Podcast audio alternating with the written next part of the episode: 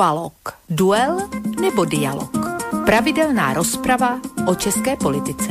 Stanislav Novotný a Petr Žantovský na Slobodném vysielači. Dualog. Dualog. Dualog. Dobrý večer, vážení poslucháči.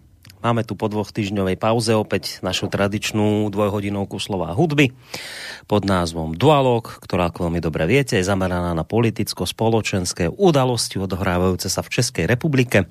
Dnes samozrejme mienime túto tradíciu dodržať, ale skôr ako privítam mojich dvoch parťákov, mám tu predsa len niečo na úvod, čomu sa dnes, to dopredu hovorím, prioritne v tejto relácii venovať nebudeme ale máme naozaj dnes inú tému a budem sa toho držať, ale um, no, na jednej strane vždy všetko so všetkým samozrejme súvisí, ale e, predovšetkým ide o tak zaujímavú záležitosť, že som si povedal, že toto ja e, nejakým spôsobom nechcem prejsť mlčaním a že naozaj ma bude zaujímať hoci to nie je téma našej relácie, ale predsa len, že fakt ma bude zaujímať názor mojich dvoch hostí, ktorých samozrejme o malú chvíľku privítam k tejto udalosti, ktorú som objavil dnes a myslím, že dnes to vyšlo.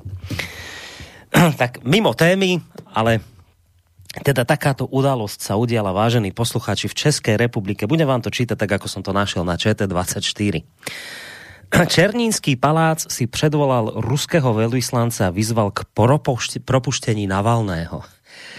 A citujem z ČT24. České ministerstvo zahraničí si předvolalo ruského veľvyslanca Alexandra Zmejevského náměstek ministra Aleš Chmelář protestoval proti odsouzení opozičního lídra Alexea Navalného a brutálním zásahům policie proti pokojným demonstrantům v Rusku. Rezort vyzval Moskvu k okamžitému propuštení opozičného politika. Moskevský soud v úterý Navalnému změnil dřívější podmíněný trest v, v délce 3,5 roka na nepodmínený. Ministr zahraničí Tomáš Petříček v úterý prohlásil, že se jednalo o vykonstruovaný proces. Rozsudek měl podle něj jasnou motivaci umlčet opozici a Evropská unie by se měla znovu vrátit k tématu sankcí vůči Rusku. O víkendu ministr také odsoudil zásah ruských bezpečnostních složek při demonstracích za osvobození Navalného řekl, že násilným potlačen, e, násilím e, násilným potlačováním opozice a svobody slova Moskva porušuje své závazky o, dodržáv, o dodržávaní lidských práv. Pokiaľ ide o samotné Rusko, tak samozrejme Ruská ambasáda v České republike reagovala a odporučila Prahe, aby si riešila vlastné problémy. Citujem, pokusy o vyvíjení tlaku na činnosť justičních orgánů v naší zemi ze zahraničí nelze vnímat jinak než jako nepřátelské akce, které poruší mezinárodní právní normy, vzkázalo v prohlášení ruské veľvyslanectví. Tvrdí, že v otázkách ochrany lidských práv, včetně svobody projevu a zhromažďování, jedná ruská strana v souladu s normami ruské legislativy a mezinárodních závazků. Zároveň ruská ambasáda upozornila na údajný dvojí standard české diplomacie v otázkách dodržování lidských práv. Poukázala třeba na e, případ zakladatele portálu Wikileaks Juliana Assangea, kterého USA viní ze špionáže a nezákonného zveřejnění tajných dokumentů. Otázky podle velvyslanectví vyvolává také absence reakce Prahy na jednání bezpečnostních orgánů při potlačení demonstrací v USA, Francii, Nizozemsku, Německu nebo samotném Česku, kde policie v říjnu zasáhla proti demonstrantům na staroměstském náměstí. No, tak tolko správa, opakujem to niekoľkýkrát, áno, to nesúvisí s našou dnešnou témou, my budeme riešiť niečo iné, ale mne toto mi tak dnes udrelo do očí, že vrajím, toto sa musím na úvod týchto dvoch pánov opýtať, že čo na toto vravia, na tento veľmi odvážný, nebojácný krok Ministerstva zahraničných vecí Českej republiky. E, tak ideme hier rovno privítať týchto dvoch mojich kolegov. Petr Žantovský, mediálny analytik, publicista, vysokoškolský pedagog je, verím, že už na Skype. Peťo, počujeme sa, ahoj. Bola, čo sa deje a Petra nepočujeme. Stando, ty si tu? Už mě, už mě počujem. Už Áno. Já, já, já jsem. Dobre, tak, tak, takto. Najskôr Petr Žantovský, ktorého som privítal, tak Peťo, vítaj. Takže vítej, ví, vítej sebe. Ano. Vítám. Děkuji, děkuji za přivítání, děkuji, zdravím samozřejmě Standu kterého představíš místo mě a e, děkuju, že u těch svých posluchačů, u těch svých přijímačů sedí všichni věrní posluchači a věrné posluchačky, jak je tady každý 14 dní zdravím, tak doufám, že jsou tady s náma a my budeme s nimi, jak se říkávalo za Alexandra Dubčeka. Možno sa aj ozvu, uvidíme. O malú chvíľku ich k tomu vyzvem, ale ešte predtým Stano Novotný, bývalý policajný prezident vašej krajiny, e, toho času prezident Asociace nezávislých médií České republiky. Stando, vítej aj ty u nás. S vámi, milí pánové a vážení a milí posluchači a těším se, že se dnes popovídáme i s našimi posluchači a my dohromady vytvoříme nějakou úžasnou symfonii. Tak a stačí úplně málo k tomu, že nám buď napíšete mail na adresu studiozavináčslobodnyvysielac.sk prípadne môžete písať cez našu internetovú stránku keď si kliknete na zelené tlačidlo otázka do štúdia, alebo telefon 048 381 0101. Spolu s týmito dvomi pánmi vám nerušené počúvanie praje Boris Koroni. Za normálnych okolností by som teraz Petra vyzval, nech nám predstaví hudobného hostia, ale neurobím to, lebo my máme tému inú, ale tuto fakt by ma zaujímal váš názor na toto, čo predviedlo vaše ministerstvo zahraničných vecí, ktoré teda takto nebojácne treslo po stole a vyzvalo Moskvu, aby okamžite prepustila Navalného. Že čo na to vravíte, na tento odvážný krok vášho ministra Petříčka? A vůbec celého, celého ministerstva, alebo teda celej diplomacie? Tak jestli můžu začít, já jsem mladší, tak Začni. Měl počkat, ale nepočkám. Eh, já budu velmi stručný. Je to, eh, je to jako když myš dráždí tygra je to velmi statečné, protože tam myš umí utéct do nějaké nory, někde díry ve, ve, v podlaze nebo ve stěně a, a tygr tam se za ní prostě nedostane, nevejde a, a myš se vevnitř směje, jaká byla strašně statečná. Já chápu, že pan ministr má nějaké zadání z Evropské unie nebo ještě z jiných organizací, e, více či méně formálních, Eh, ale a, a tudíž musí říkat věci, které říká, eh, nevím, jestli ví, co říká, to zase tak dobře ho neznám, nebo respektive osobně ho neznám, ale chápu tyhle ty vazby a nezlobím se na něj, aspoň je na té politické scéně veselo. Stando?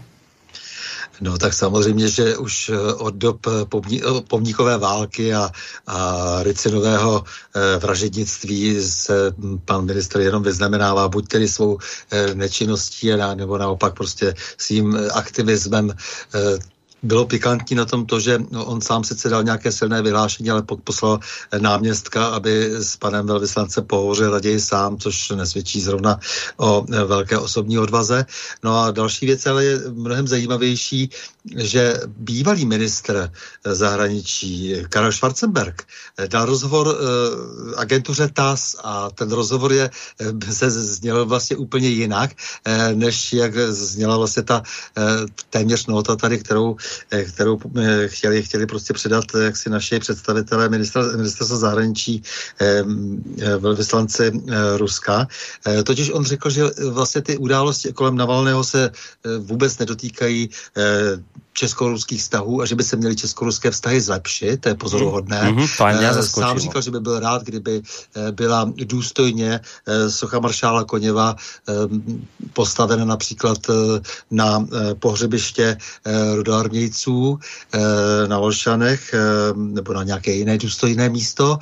To je další obrat. Ten obrat jsme zaznamenali i na více místech, že se i premiér, prezident samozřejmě tradičně se vyjádřil k tomu, že by byl rád, aby takové důstojné místo se nalezlo pro eh, tu sochu, kterou demontoval eh, Ondřej Kolář na Praze 6.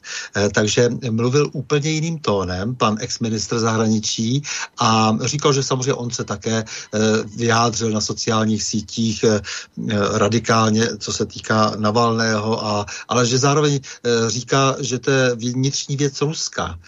Tak mě to zaujalo, protože Karel Schwarzenberg je vnímán jako jakýsi mluvčí takové té, eh, takové té naší rozlehlé eh, strany, která se zove Pražská kavárna a on se najednou vyjádřil v úplně jiném duchu, než se dalo předpokládat, že učiní, protože se zdá, že se něco mění i ve vztahu zejména tedy některých států, některých seskupení v Evropské unii vůči Rusku. Takže je to takové trošku spozdilé, to, co se stalo na tom našem českém ministerstvu zahraničí, hmm. to předvolání tedy toho ministra a snažil se, snažit se mu tam jaksi vysvětlovat, jako má dělat domácí politiku a samozřejmě si vysloveně naběhli ti oba, jako jak tedy ten minister, tak ten náměstek, protože pochopitelně ten Assange a celá řada dalších věcí, všechny ty potlačování těch demonstrací, což často vidíme díky alternativním médiím v přímém přenosu, tak to si volá po nějaké reakci a něčeho takového se jsme se nedočkali. No, ja samozrejme nechcem túto tému nejako naťahovať, ale ešte túto jednu vec mi nedá akoby nespomenúť, že dobre, však už to bolo povedané miliónkrát, že kde ste boli pán Petříček a vy všetci ostatní pri Assangeovi. Dobre, v poriadku, neboli ste, rozumieme tomu. Ale čo je pre mňa ešte viacej šokujúce ako ten dvojaký meter Assange versus Navalny, je ešte niečo úplne iné, to mi už príde ako až, až také kopanie do ľudí, že až, až také, keď ťa niekto opluje, alebo sa ti na hlavu vyzvracia, už tak to poviem tvrdo. Keď povie pán Petříček, sa vyjadrí k tým brutálnym zásahom polície proti pokojným demonstrantom. Tak my tu nič iné nepočúvame, keď sa u vás na staromestskom námestí demonstruje, keď sa u nás na námestí SMP demonstruje proti pandemickým opatreniam tak počúvame z našich, od našich politikov, Petříčkov, médií, že v tejto dobe, v tejto situácii, keď je koronakríza, koronavírus, pandemické opatrenia, nepovolené demonstrácie, to je to najhoršie, čo sa môže stať. Títo nezodpovední ľudia sa zídu na nepovolených demonstráciách tam oni niečo demonstrujú a teraz sa vzájomne nakazia, rúška nenosia, že to je katastrofa najväčšia na svete, pomaly neexistuje vážnejší priestupok voči demokracii, slobode, neviem čomu, ako takéto demonstrácie v, tej, v tomto čase katastrofálnom pandemickom. Teraz presne tá istá situácia v Rusku a zrazu Petříčka nikto nepočuje rozprávať o tom, že viete, ale tak je tá ťažká situácia pandemická, koronakrízová, tí Rusi teraz naozaj do tých ulic nemali ísť, mnohí z nich na tých videách nemajú rúška. To, to celé toto, toto koronakrízové niečo zrazu sa vytratilo, Zrazu sú to všetko len pokojní demonstranti, naše média ich hecujú, píšu články o tom, že hm, uvidíme, či Rusi výjdu za Navalného do ulic alebo nevídu. Žiadne to moralizovanie o tom, že aký je ten koronavírus nebezpečný a nejdite do ulic, lebo sa nakazíte. Všetko sa ako šmihnutím čarovného prútika zmizlo a v prípade ruských demonstrácií, ako sme počuli pána Petříčka, sú to brutálne zásahy policie proti pokojným demonstrantom v Rusku. Tak toto, vážený, toto je asi také niečo, ako keby si pán Petříček strčil dva prsty do krku a ozvracal mi celú hlavu. Toto, toto čo oni teraz robia. To je, to je niečo tak pre mňa neuveriteľné a nehorázne, že už neviem si predstaviť niečo ešte, ešte viac pokrytecké ako to, čo teraz predvádzajú v tom, práve v tejto súvislosti. Tak to sa mi ešte žiadalo povedať akoby na margo týchto udalostí, ale nemusíme sa ďalej tejto téme venovať. Půjdeme. Tak jako, jestli mohu... Ale můžete, samozřejmě, můžete, to, můžete to, k tomu. Že to velice úzce navazuje na téma naše, protože to spolu souvisí. Ty jsi na začátku říkal, že to jakoby spolu nesouviselo, ale já si myslím, že jsou to dvě, eh, dvě misky stejných vah, nebo dvě trubice spojené nějakým, eh, nějakým spodním průtokem je to všechno jako v dnešním globalizovaném politickém světě nemůže nesouviset jedna věc s druhou. Takže, takže ano, i to, o, čem jsme doteďka mluvili, to znamená takové to diplomatické pokrytectví, dvojí metr a tak dále. To samozřejmě souvisí s tím, jak se, jak se naše vláda a naše, naše vrchnost chová k našim lidem, jak se k ním vyjadřuje, jak vytváří seznamy nepřátel, jak hledá vnitřního nepřítele, není sama. Já jsem zrovna dneska e, našel moc pěkný, e, pěkný e, překlad e, řeči paní Pelosiový, která mluvila taktéž o vnitřním nepříteli, hmm. že by se mělo zakázat určitým kongresmenům za republikánskou stranu navštěvovat navštěvovat eh, parlament americký, protože jsou to vnitřní nepřátelé. A říkal jsem si, Hergot, odkud to znám? A stále to znám, stále to přichází. Teď je vnitřní nepřítel na staroměstském náměstí, má podobu třeba starého nebo mladého Klauze nebo Landy a něco tam říká. Mně je úplně jedno, co tam říkají. Mě na tom zajímá ta procedura to hledání vnitřního nepřítele. A to je to, čeho se bojím. A to je, myslím, hmm. i jedno ze subtémat toho dnešního našeho setkání. Je, vieš, ja som tým chcel Peťo povedať len to, že, a, alebo teda aj Stando, ak sa na to zareagovať, že ja by som za normálnych okolností očakával, že toto si nemôžu predsa dovoliť takto flagrantne, ro, takéto takéto pokrytectvo takto flagrantne robiť, že to hádam nemôžu, lebo že ľudia to uvidia a ľudia aj ich vlastní, ktorých doteraz uznávali, im to otrepú o hlavu, že veď predsa vy nemôžete robiť takú vec, že keď sa kdekoľvek vo svete demonstruje, tak budete rozprávať v tých našich západných demokraciách a budete rozprávať, že teraz sa to nesmie, lebo je korona kríza. Však to ľudia počujú z vašich úst a keď teraz vy poviete, že v Rusku sú demonstrácie v poriadku a sa postavíte za tých ľudí, tak vám to tí ľudia spočítajú, lebo že oni si pamätajú, čo ste hovorili o demonstráciách, že nemôžu byť v tejto čase korona krízovej ale ja vidím, že to, že to je že úplná katastrofa. Že oni môžu kľudne takéto pokrytectvo robiť a ľudí to vôbec nepohne, ich to, mnohých ľudí toto vôbec nebude trápiť, že v Rusku sa demonstrovať môže, lebo tam korona kríza teraz nie je, keď je Navalný, ale u nás sa demonstrovať nemôže. Tu vraj treba ľudí zatvárať, ktorí sa e, zúčastnili na demonstráciách, lebo, lebo si nevážia lekárov prácou, nevážia prácu sestričiek, chodia bez rúšok na demonstrácie, tak tu na treba ľudí zatvárať, ale v Rúsku sú to všetko pokojní demonstranti. Tak ja, som, ja len to chcem povedať, že som si myslel, že takéto pokrytectvo politikom proste neprejde, že tu ľudia vidia. Ale vidím a cítim, že to ľudia nevidia že je to ľuďom úplne ukradnuté. Pretože keby im to ukradnuté nebolo, tak by týchto politikov zosadili za toto pokrytectvo už dávno.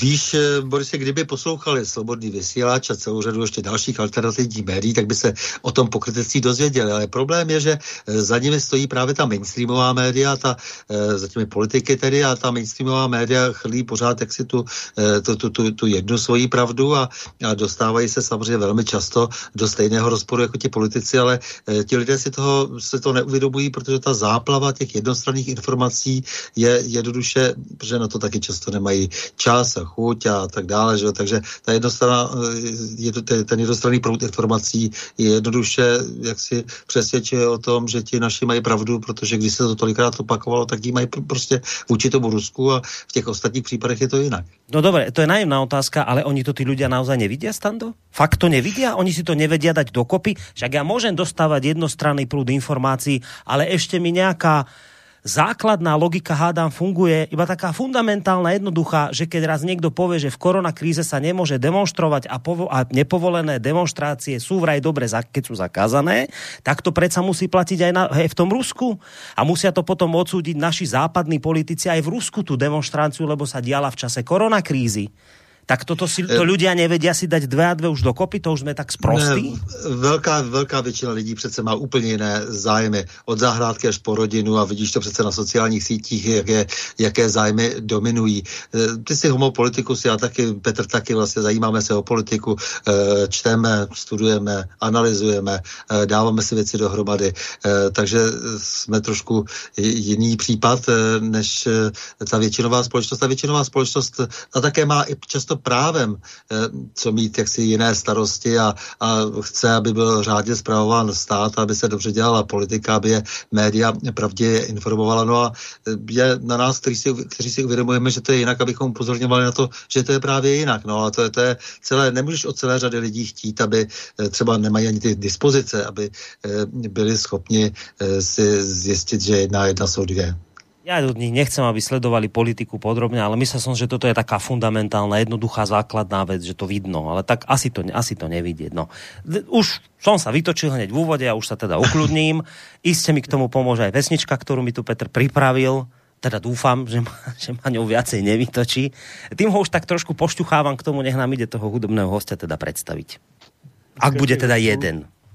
Eh, dneska těch hostů bude více, právě budou čtyři také jako písničky já jsem si eh, velice jednoduše dal do vyhledávače svého eh, externího disku, kde mám nějakých, já nevím, půl milionu různých tracků eh, od českého folku po vážnou hudbu, americký country, ruský folklor a nevím, co, co bych vzpomněl. Prostě poměrně velkou zásobu, konec konců byl jsem provozovatelem rádia, takže to je celkem umluvitelné, tato uchylka.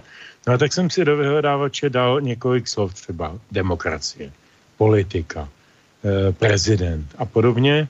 No a teď mi to vypadlo a teď mi to nabídlo nějakých x eh, písní, z nich jsem sestavil uh, ty dnešní čtyři. Oni ty písničky jsou minimálně ve třech případech dosti známé, v jednom případě málo a myslím si, že nezaslouženě neznámé. Uh, takže, takže jsem z nich sestavil takový, takovou, takovou mozaiku. Uh, my si vlastně budeme povídat dneska o podstatě demokracie, která je ohrožena z mnoha stran, je ohrožena zvenčí, je ohrožena zevnitř, a teď nemluvím o vnitřních nepřátelích, teď mluvím o našich vládcích nebo některých, kteří nám chtějí vládnout a mají k tomu určitý typ neformálních pravomocí, k tomu se jistě stane za chvíličku dostane. E, mluvím samozřejmě o Pavlu Rycheckým a jeho posledním, e, posledním e, highlightu nebo šedévru, chcete rusky, Eh, tak jsem si říkal, že nemůžeme začít jinak než Karlem Králem a jeho písní Demokracie, což je píseň, která vyjadřovala Královi pocity z eh, vývoje po roce 89 v kraji, na kraji 90. let a mnozí jsme ji ještě tehdy moc nerozuměli, protože jsme eh, byli ovíněni nadšením z toho, že můžeme podnikat, můžeme jezdit na západ, můžeme si koupit vlastně, co chceme, když na to máme a Eh, ty, ty demokratické procedury jsme považovali za absolutně samozřejmé, za něco, co jsme si vybojovali, nebo nám bylo vybojováno, jak kdo měl informace. No a že to prostě tak má být a že to tak bude pořád. Jenže ten Karel byl podstatně prozíravější a už tehdy věděl, jaké to má vady. Ta písnička není jistě nějak básnicky eh, cenná, asi by nepřežila Eh, oko, eh, oko historie z hlediska literatury jako mnohé jiné jeho písně, ale určitě dává velkou a jasnou známku tomu, v čem žijeme, takže to bych začal. Hmm. Demokracie. Tak, ideme si zahrať a treba povedať, že naozaj ta hodnota tej pesničky je minimálně teda velká v tom, že on naspieval v čase, keď ešte sa o týchto veciach, ktoré on spieva, ani netušili ľudia. A dnes to má, dnes ho vnímať môžeme ako vizionár, že ako to tak mohol presne trafiť. No nie je to zrovna tá pesnička, ktorá by ma mala tendenciu upokojiť, práve naopak iba prehlbiť tú moju depresiu z tohto všetkého. No ale poďme si ju vypočuť.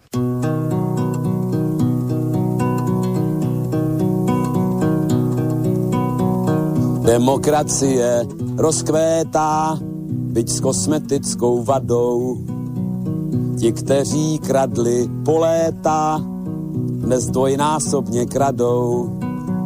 Ti, kdo nás léta týrali, nás vyhazují z práce a z těch, kdo pravdu zpívali, dnes nadělali zrádce.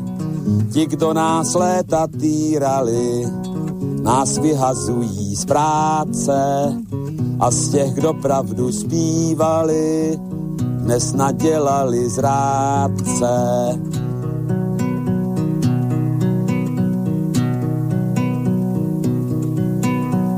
Demokracie prospívá bez nás a pragmaticky.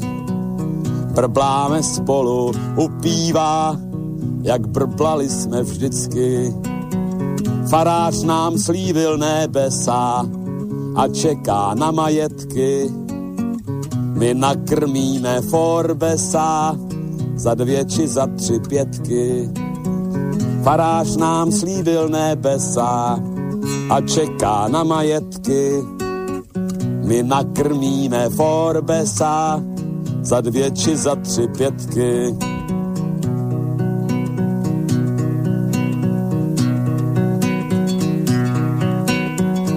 Demokracie zavládla, zpívá nám Got a Valda. Spaštíme soju bez sádla, u strejdy McDonalda. Král Václav jedna partaje, se šmelinářským šmejdem. Pod střechou velký partaje, se u koryta sejdem. Král Václav jedna partaje, se šmelinářským šmejdem. Pod střechou jedný partaje se u koryta sejdem.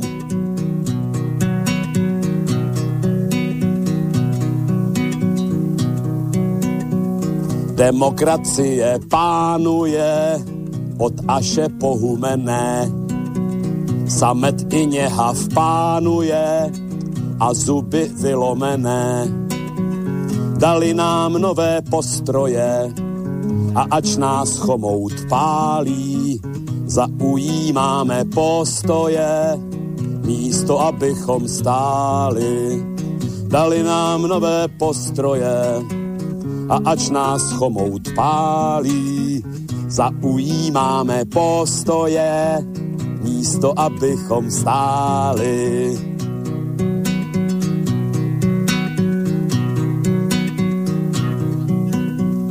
Demokracie dozrává do žaludečních vředů. Bez poctivosti, bez práva a hlavně bez ohledů. A je to mílka soukromá, snad z optického klamu, že místo srdce břicho má a místo duše tlamu. Tak, prvú pesničku máme za sebou. A ja len pripomínam pre tých z vás, ktorí možno neskôr ste prišli k svojim rádiopríjimačom, uh, tak počúvate reláciu Dualog s Petrom Žantovským, uh, mediálnym analytikom, publicistom, vysokoškolským pedagogom. Je tu spolu s ním aj Stano Novotný, uh, bývalý český policajný prezident, toho času prezident Asociácie nezávislých médií Českej republiky. No a ideme sa baviť o rôznych udalostiach. Uh, už Petr, čo to naznačil pred pesničkou, že o čom večer, dnes večer by to mohlo byť. Padlo tu meno Rýchecký. Treba povedať, že to je naozaj kauza, ktorá dnes je asi číslom jeden na českej politickej scéne. A k tomu len v úvode poviem zo pár základných faktov a potom samozrejme nechám už týchto dvoch pánov menovaných na to reagovať. Ide o to, vážení poslucháči, hlavne tí, ktorí nás počúvate zo Slovenska, nemusíte tú vec až tak veľmi celkom sledovať, takže ja len tak v krátkosti vysvetlím, že vlastne Ústavný súd eh, vyhovel v týchto dňoch eh, z časti návrhu eh, nejakej z dvoch desiatok senior, se, senátorov z rôznych politických strán a zrušil časť volebného zákona. Tí senátori boli zo stran stan KDU, ČSL a TOP 09. No a toto zrušenie časti volebného zákona je vnímané ako, ako naozaj bezprecedentný krok, ktorý sa dotkne parlamentných volieb, ktoré sa v Českej republike majú konať už na jesen tohto roka. E, tie zmeny, ktoré e, politikom odporúčil vo volebnom zákone urobiť ústavný súd sa e, aktuálne nepozdávajú premiérovi Andrejovi Babišovi, pretože práve jeho stranu, ano, môžu tieto zmeny významným spôsobom oslabiť. No a čo tam vlastne tí sudcovia urobili? Už ústavní sudcovia napadli volebný zákon kvôli tomu, že podľa nich spôsobuje nerovnosť v zastúpení. Sústredili sa na dve oblasti na kombináciu tzv. Dhontovej e, metódy prepočtu získaných hlasov na mandáty, ktorá zvýhodňovala e, väčšie strany, osobitne v kombinácii s existenciou 14 rôzne veľkých volebných krajov, ktorá veľké strany potom zvýhodňuje ešte vraj výraznejšie, lebo teda, že v niektorých krajoch je treba pre zisk mandátu zozbierať násobne viac hlasov než v iných krajoch. Aby ste si to vedeli predstaviť, čo im tam vlastne vadilo, tak opozičné strany KDU, ČSL, TOP 09, ODS, STAN napríklad získali v minulých voľbách do snemovne niečo málo cez 27% hlasov, čo znamenalo 48 mandátov snemovni.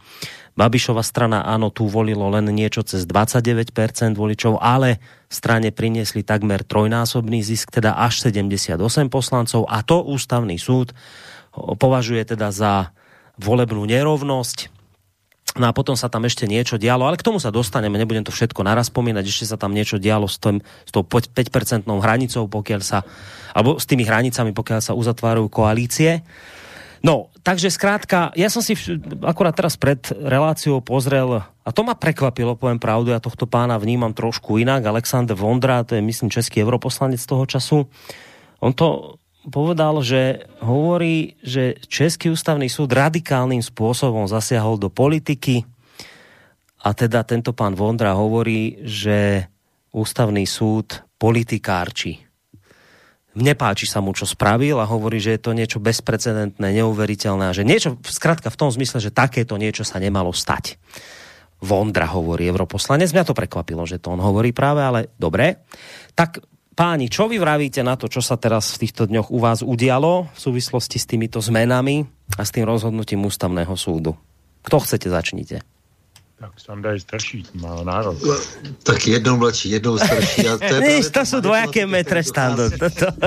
Ukází u těch soudů, i ústavního soudu a v politice a ve sněmovně. A, je, je to všechno jedna velká manipulace.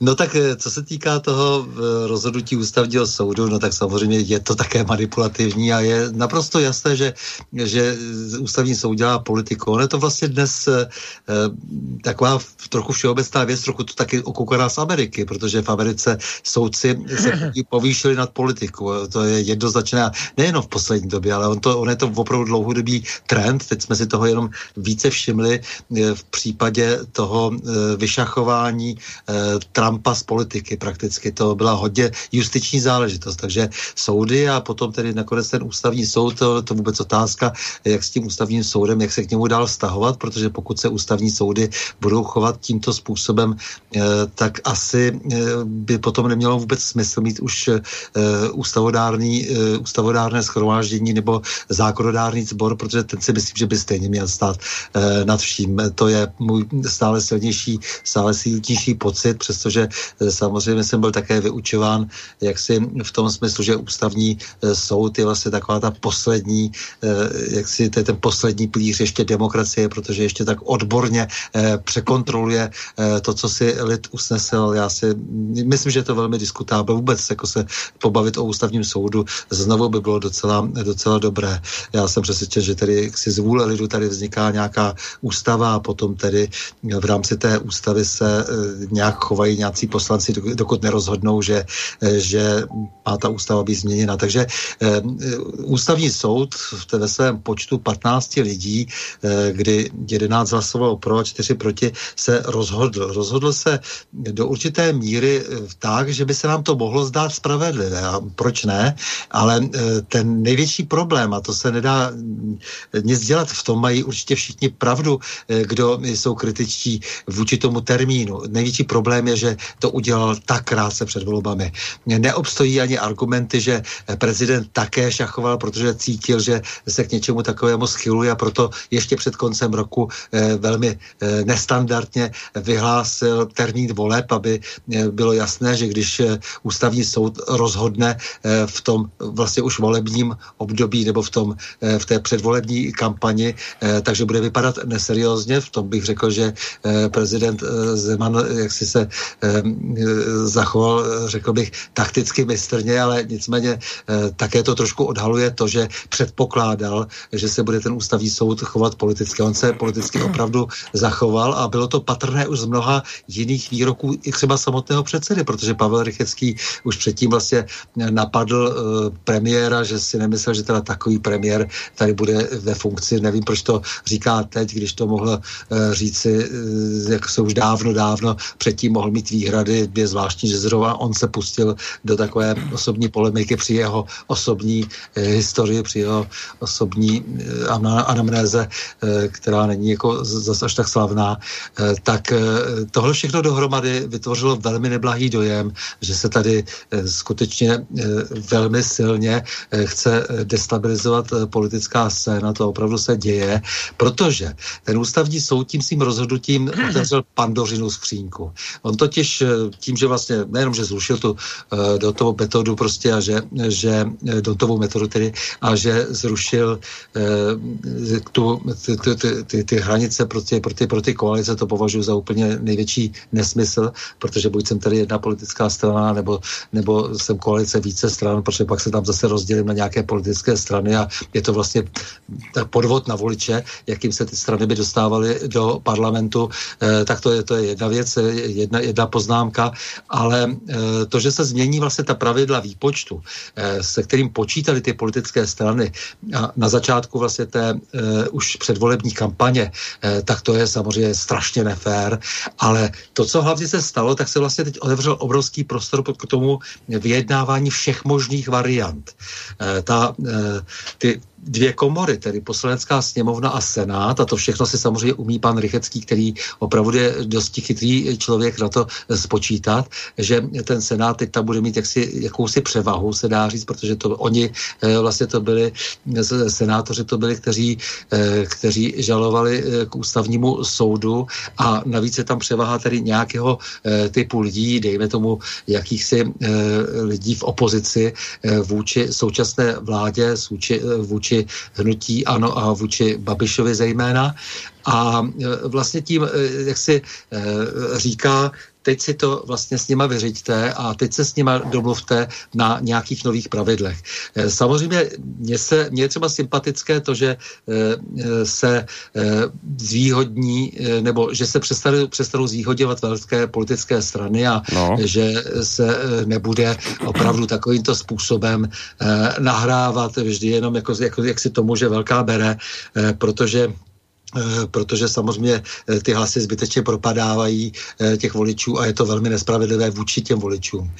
Takže tohle to je mi sympatické, ale to se mělo stát samozřejmě daleko dřív. Mm-hmm. Jestli, jestliže tam to podání leželo od roku 17, tak je seriózní, aby se třeba uprostřed volebního období nebo pokud možno na jeho začátku stanovovala pravidla pro další volby, tak aby se na ně všichni mohli řádně připravit, aby se na ta nová pravidla mohli, mohli připravit a aby také také jak si eh, bylo zjevné, že tam není tolik eh, politického zájmu u těch, kteří o tom rozhodují. Ono teď se velmi diskutuje, Soucovská unie o tom diskutuje, eh, Rychecký napadá třeba ministrině spravedlnosti, že se ta, ano, poněkud neobratně se vyjádřila, když říkal, kdo ví, co kdo za to má slíbeno, tedy z těch soudců, eh, což si myslím, že od ministerní spravedlnosti není úplně eh, v pořádku eh, se takto vyjadřovat, speciálně tedy z té její pozice, ale nicméně řekla tak trochu za všechny, co si všichni myslí. Tady je spolitizovaný mm. pochopitelně ten ústavní soud, všichni jsou někým jmenováni, všichni někomu za něco vděčí, nebo všichni jak si očekávají, co si v budoucnosti. Tak to je prostě. Mm. Je to stejně jako dneska v té Americe, kde eh, pochopitelně jsou prezidenty jmenováni soudci a eh, ti soudci potom eh, také v těch politických věcech podle toho rozhodují. Jo? Tak, takže, takže a tam se to neskrývá, docela veřejně se o tom mluví, kdo je čí člověk a tak mhm. dále. To je na tom jediné snad sympatické, ale nicméně systémově je to samozřejmě velmi špatně. Ale je velmi špatně prostě, že mají opravdu ty soudci takovou to moc. Tam má prostě pocházet z lidu a, a ten lid tady funguje skrze zastupitelskou demokracii a poslanci tady by měli vyjadřovat jeho vůli. Takže eh, a to všechno vlastně se teď, eh, eh, dá se říct, proměnilo v jakýsi chaos, protože tím, že vlastně se něco zrušilo, ten soud rozhodl dá se říct na, na první pohled jaksi ve prospěch spravedlnosti, přestože předtím pan Rychecký a jiní eh, tu nespravedlnost neviděli, ale rozhodl v nesprávný čas. Takže je z toho až příliš patrné, čouhá z toho, to z toho, jak sláma z bod, že jde o e, politickou e, vůli, jak si něco tady měnit a to by nemělo jaksi mm-hmm. být tomu ústavnímu soudu vlastní. Ten by měl opravdu být v tomto smyslu se snažit, co nejvíce se snažit být apolitický. To se týká i samozřejmě veřejných různých nějakých výroků, nedá se nic dělat, k tomu stavu to patří, to je jako vstoupit do nějaké řehole. I pan Rychecký si má odpustit e, ty různé velmi osobní a politické poznámky, e, které se týkají e, politiků e, v té aktivní politice, to prostě není jeho role e, a e, v tomto ohledu prostě se stalo tedy to, že, že rozehrál ústavní soud svoji vlastní politickou hru.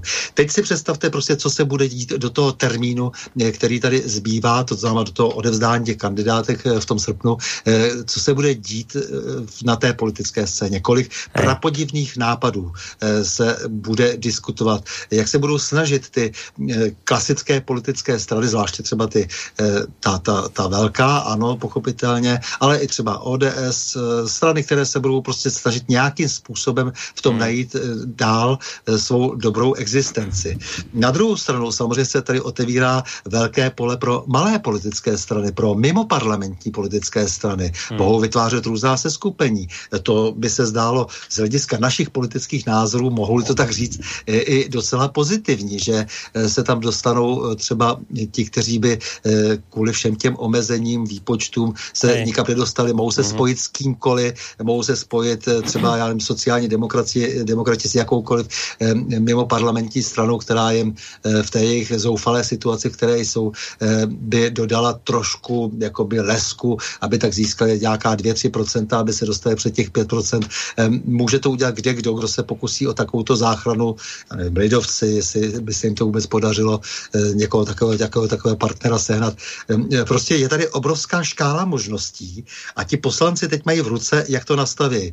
Mně se líbila i docela poznámka, už nevím koho, Ivana Langra, to, to docela bylo trefné, že například se může spochybnit i třeba věk voličů že doposud to, bylo 18 eh, let, ale najednou to může být třeba 15 let. Eh, to znamená eh, ten posun, ke kterému tenduje taková ta, takové to falešné liberálně demokratické hnutí, jak se tedy říká, jsou pod tím skryty všelijaké obscenosti, tak které tenduje už dlouho k tomu, aby se snižoval volební věk, tedy věk, který pro aktivní volbu, tak to třeba, to třeba se může stát, že se začne prosazovat. A tady samozřejmě víme, že eh, na to čekají, čekají piráti, eh, kteří by rádi jak si, si opravdu otevřeli už konečně cestu, eh, cestu k, k tomu premiérství mm-hmm. Ivana Bartoše no. na podzim. A ještě tady jedna možnost, kterou se jak si může, mělo by asi zpočátku počítat, jako aby, aby bylo vidět, jaký je to dokonalý chaos. Že se nic nepodaří změnit, nebudou volby a ten, koho chtěli sesadit, tedy Andrej Babiš, bude vládnout pořád eh, až dokdy, jak si bude mít kdo jakou vůli to tady vyřešit. Eh, hmm. Vznikl tedy dokonalý chaos a o ten se postaral ústavní soud, který by měl dbát na to, abychom se chovali alespoň v rámci stávající ústavy. No, výhrady standu jsme počuli. Petře, ako to ty vidíš? Od stana zaznělo, že má to aj svoje rácio, že áno, aj pokiaľ ide o to o ten prepočet mandátov, tak e, ako vyzerá to, že áno, že treba to nastaviť spravodlivejšie, ale vadí mu ten čas, kedy sa to celé udialo. Da, nakoniec počul si, čo hovoril. Tak ako je to u teba, Petr? No já to mám ještě trošinku jinak. Uh, určitě bych začal pardon, uh, tou, tou citací z Ivana Langra, ono to nemá z vlastní hlavy. Já jsem to slyšel z 50 dalších úst, ale ono to napadne každého, kdo o tom přemýšlí a Ivan rozhodně není hloupej kluk. A e, zkušený politik to je velice zkušený vše, vše, vším způsobem. Znám ho 25 let, takže si to mohu dovolit říci. Um, ten, ten, to nebezpečí samozřejmě už jsme zažili v Rakousku. Teď si vzpomeňte, jak zvolili prezidentem Hofera, Eh, a protože to bylo předmětem velkého, eh, velké nevole liberálních demokratů, tak narychlo změnili volební systém. Mimo jiné taky snižovali ty, ty volební věky. E, tuším, že na 16, na 16 a 18 jako aktivní a pasivní. Tak nějak to má být i u nás, pokud jsem dobře informován. Tak, tak v tom druhém kole Eh, když spochybňuje část těch zahraničních hlasů, tak vyhrál ten zelený eh, van der Bellen, který vyhovoval eh, těm, těm liberálním demokratům našeho střihu a do, do, dosáhlo se toho jedním jediným v podstatě legislativním krokem a to byl ten posun v tom věku. Takže Ivan má určitě pravdu, ale já bych to, to, to, to, já, to já cítím také jako jako jedno z největších rizik vůbec to, tohoto. Nejsem si jistý, jestli to tahle sněmovna bude ochotná eh, takto, eh, takto rychle eh, ten zákon změnit. Doufám, že ne. Ale už samo o sobě v duchu těch známých overtonových oken, samo o sobě, když se o tom tématu začne vážně mluvit a začne, víme se z té množiny e, nesmyslných do množiny diskutabilních a pak má přejít do množiny realizovatelných a eh, dokonce žádoucích, tak jsme tedy minimálně v nějakém druhém nebo třetím kroku těch overtonových oken.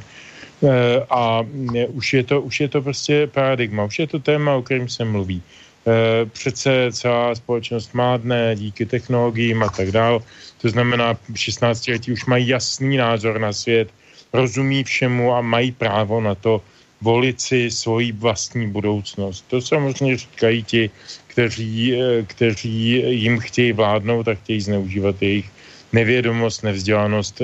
K tomu samozřejmě připočtěme ostudnou nivelizaci a a, a zdebilizování vzdělávacího systému, tak vidíme, že pan ministr Plaga nám snížil nároky na, na maturity, jak mě informovala minulý týden jedna moje studentka z Vysoké školy ekonomické, která je Slovenka e, a studuje teda u nás, tak mi říká, to máte ještě furt dobrý, u nás to zrušili ty maturity úplně, tam to je za účast tak eh, nepředpokládám, že by mi lhala. Já jsem to nějak nekontroloval, asi to jak nějak bude, Boris to bude vědět lépe.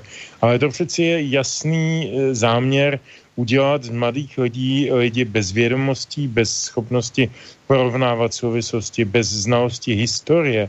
A když s těma, často to tady říkám, musím to zopakovat v té souvislosti, když s těmi studenty mluvím a a teď zabřednu snad ani ne do antiky, to už je opravdu pro ně diluvium, ale tak aspoň do té francouzské revoluce a, a časů pozdějších a vidím ty fatální vědomostní nedostatky. Když nemáte vědomost, nejste schopni porovnat se zkušeností současna a teda a teda a teda. To jsou známé věci. A nám teď vyrůstá generace totálních pitomců. Eh, na nich je nejzajímavější pro politiky to, že jsou výborně manipulovatelní a výborně korumpovatelní eh, takovým pocitovým podívej kamaráde, my si tě vážíme. Konec konců na to měl postavenou eh, kampaň Karel Schwarzenberg v roce 2013, že chodil po těch putikách a kde jakýmu, kde jakýmu 18-letýmu půlbezcentovi z akné na obličeji říkal, hele, nevykej mi, já jsem Karel, pojď dáme si pivo. A v Turánu ho měl. V Turánu měl jeho a jeho celou sociální bublinu měl jako své prvovoliče. E, protože mu řekl, hele, vole, e, já jsem Karel. Jo? A to, to jsou strašně důležité věci, protože tyhle, ty, tyhle ty mladí lidi, a my jsme taky byli mladí, a neříkám, že jsme byli lepší než oni, my jsme jenom měli jistou zkušenost určitého tlaku toho totalitního režimu, kterou oni nemají. A my jsme se museli více rozhodovat o svých existencích ale, ale oni, oni fungují na první signální. To je strašně důležité vědět. A ti piráti a všichni tihle ty lidi to dobře vědí a počítají s tím. Takže to je, to je jedna věc, kterou jsem na to Margo chtěl říct. Druhá věc, kterou jsem na to Margo chtěl říct, já to vidím trošku jinak než, než standa. Konečně se v něčem také neschodneme. Z hlediska eh, těch eh, klauzulí a přepočtů a dehontů a tak dále a tak dále za prvé mi přijde absurdní, že e, předvolební trojčlená koalice má stejnou pětiprocentní klauzuli ke vstupu do sněmovny jako strana samostatná. To je, to je absurdní, to je prostě jako, e, kdybychom říkali jedna a jedna je sedmnáct. Ne, prostě tady jsou tři politické subjekty. Tak ať se spojí, ať udělají prostě a jmenuje se to liberálně demokratická pravda a láska, co zvítězí nad lží a nenávistí, to je jedno, ať se spojej, ať mají jedno předsedu, jedno to, to jsem, Petře, jenom to jsem říkal. To, Hej, to, to, to, kriti, toto kritizoval aj Stando. To, to, to se zase shodneme. Standovi skôr vadili, vieš, ale, ale, nevadili ale, tie mandáty. A to tomu vadilo.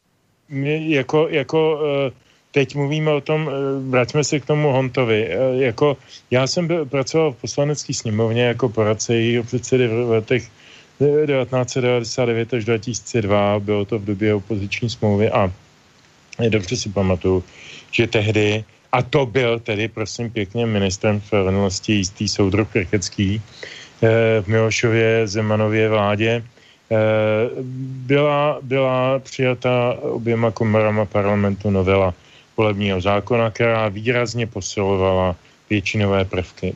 Nebyla, ne, nebyl to úplně úkrok já jsem příznivcem většinového systému, to přiznávám, vždycky to říkám.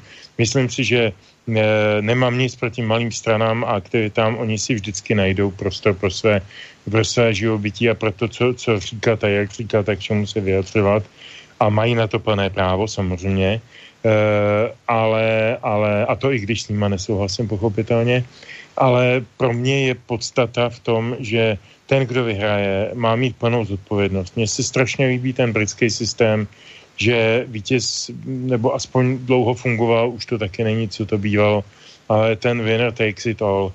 Vítěz bere vše a e, bere taky veškerou odpovědnost. A všechny průšvihy, který se za jeho vládnutí přihodí, odnese on a možná se mu přihodí, tak jako se přihodilo John Majorovi, jako se přihodilo dalším e, premiérům, že prostě ten další e, premiér bude z toho opačného tábora prostě proto, že e, tento, tento muž nebo žena v čele té vítězné strany neobstál a ta strana nedokázala vést tu zemi tak odpovědně, jak e, občané očekávali a, a zvolili tedy cestu změny. E, to je pro mě absolutně poctivý systém, protože ve chvíli, kdy, a já to znám tady z těch českých, nebo my to známe z těch českých souvislostí velmi důvěrně, často jsem se bavil s lidma, e, třeba s Mirkem Toplákem, to býval můj kamarád, kdysi dávno, ještě než byl předsedou vlády. E, jsem mu říkal, to už byl předsedou vlády, jsem mu říkal, Mirku, e,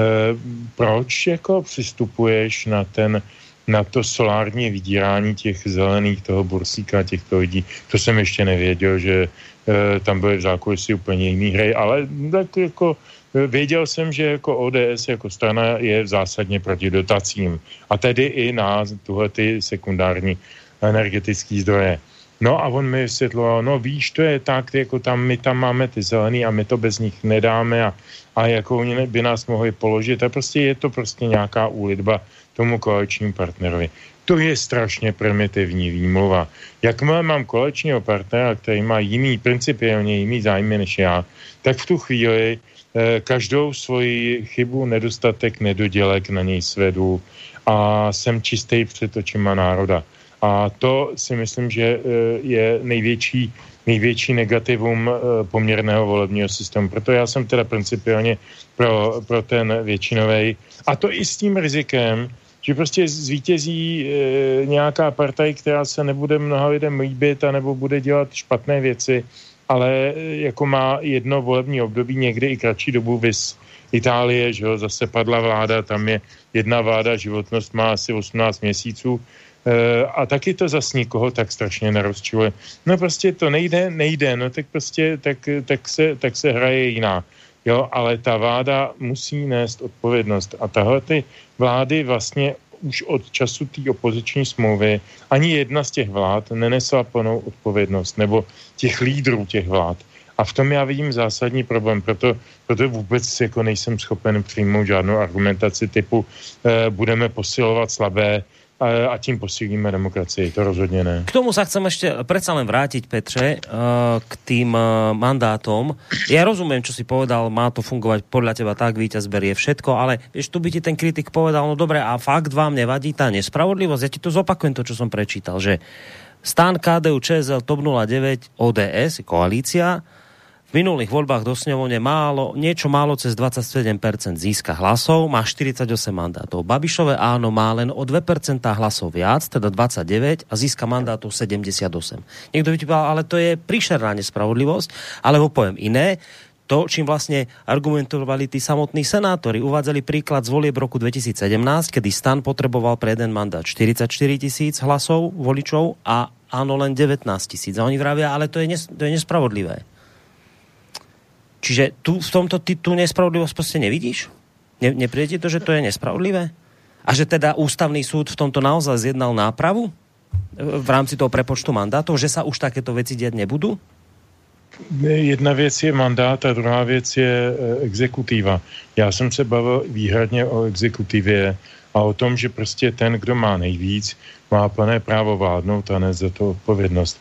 Jestli bude mít stan 11 eh, nebo 15 eh, mandátů ve sněmovně, eh, o tom nechce, dohadují ústavní právníci, mně je to v zásadě úplně jedno. Pro mě je důležitý, kdo má největší podporu veřejnosti. A jestliže je to naprosto flagrantní, tak i kdyby se mi to stokrát nelíbilo, tak s tím prostě nic nenadělám. Můžu si nechat vyrobit tričko, na kterém bude napsáno tento premiér není mým premiérem, jako mají jiný tričko se Zemanem, e, to není můj prezident a tak dále. A to je tak všechno a to je velmi nízké a kulkovské takové jako primitivní. E, ne, ne, já to necítím jako nespravedlnost. Jako jedna věc je vstup do parlamentu, dobrá, tak vstoupí do parlamentu, bude tam teda nějaká parlamentní e, většina, ale většina, většina e, volební, to znamená ten, ten výsledek, který vyleze z toho, dá nějakého vítěze. Ten nechtě Jo, a konec konců Zeman to řekl, myslím, podobně, že strana, která dostane nejvíc, nejvíc procent volebních hlasů, bude pověřená sestavením vlády. E, možná, že to řekne i Bartošovi, pokud ho přijme na tom hradě, tak jak nebo v Tichánech, tak jako to Bartoš e, usiluje. To já nevím, ale, ale mě na tom nic nevadí, já s tím souzním celkem. Čiže ty by si ty mandáty nechal tak, jako jsou, že, že netreba to nějak meniť v tomto směru. Dobře to chápem? Ne, do, dobře to chápeš, já, by, já bych šel dál samozřejmě, jak jsem říkal, do toho většinového systému, mm. a k mhm. tomu teď není politická vůle. Mm. A jeden z těch lidí, který to tehdy zaskil, byl samozřejmě Václav Havel, svojí ústavní stížnosti na ústavní soud.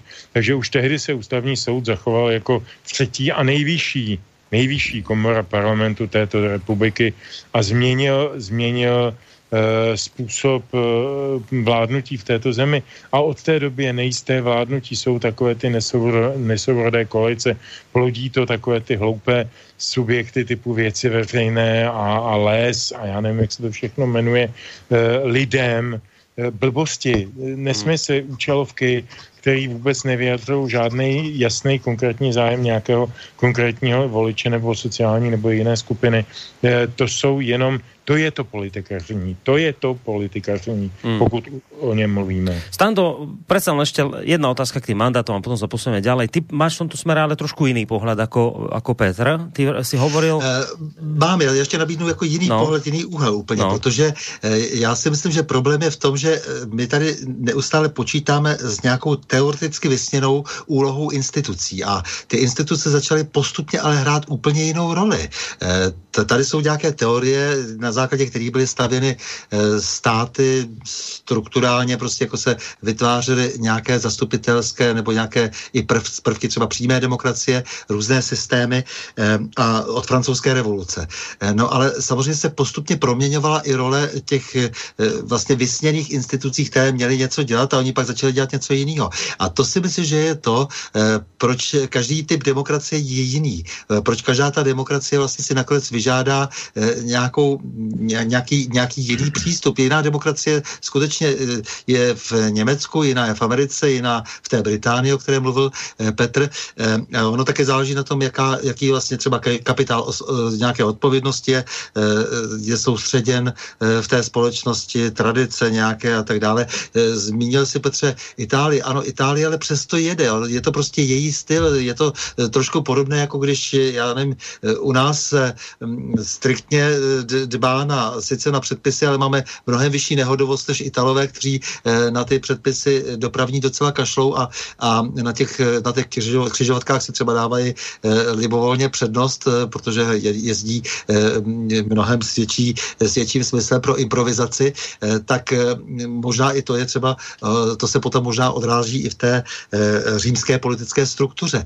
Tak prostě chci tím říct, že, že asi se to nedá všechno tak jednoduše prostě od někud převzít. A my jsme třeba teď v situaci, a když to vezmu jako z hlediska třeba svého politického zaujetí, eh, tak eh, si uvědomuji, že prostě tady má tak obrovskou moc, mají třeba média, že podpoří třeba jenom určitý typ eh, lidí, určité, určité skupiny, eh, které se dostanou k moci a když se prostě zabetonují jako eh, ty, ty, ty jediné eh, velké politické eh, strany eh, s, tou, s tím velká bere, no tak v podstatě už nebude co řešit. A do určité míry, ale samozřejmě já tady zase vidím tu manipulaci, že to zase k tomu stejně nějakým jiným způsobem směřuje k tomu, aby se zabetonovala eh, pozice jenom určité skupiny lidí, že k tomu nahrává ten třeba to rozhodnutí toho nejvyššího, toho ústavního soudu.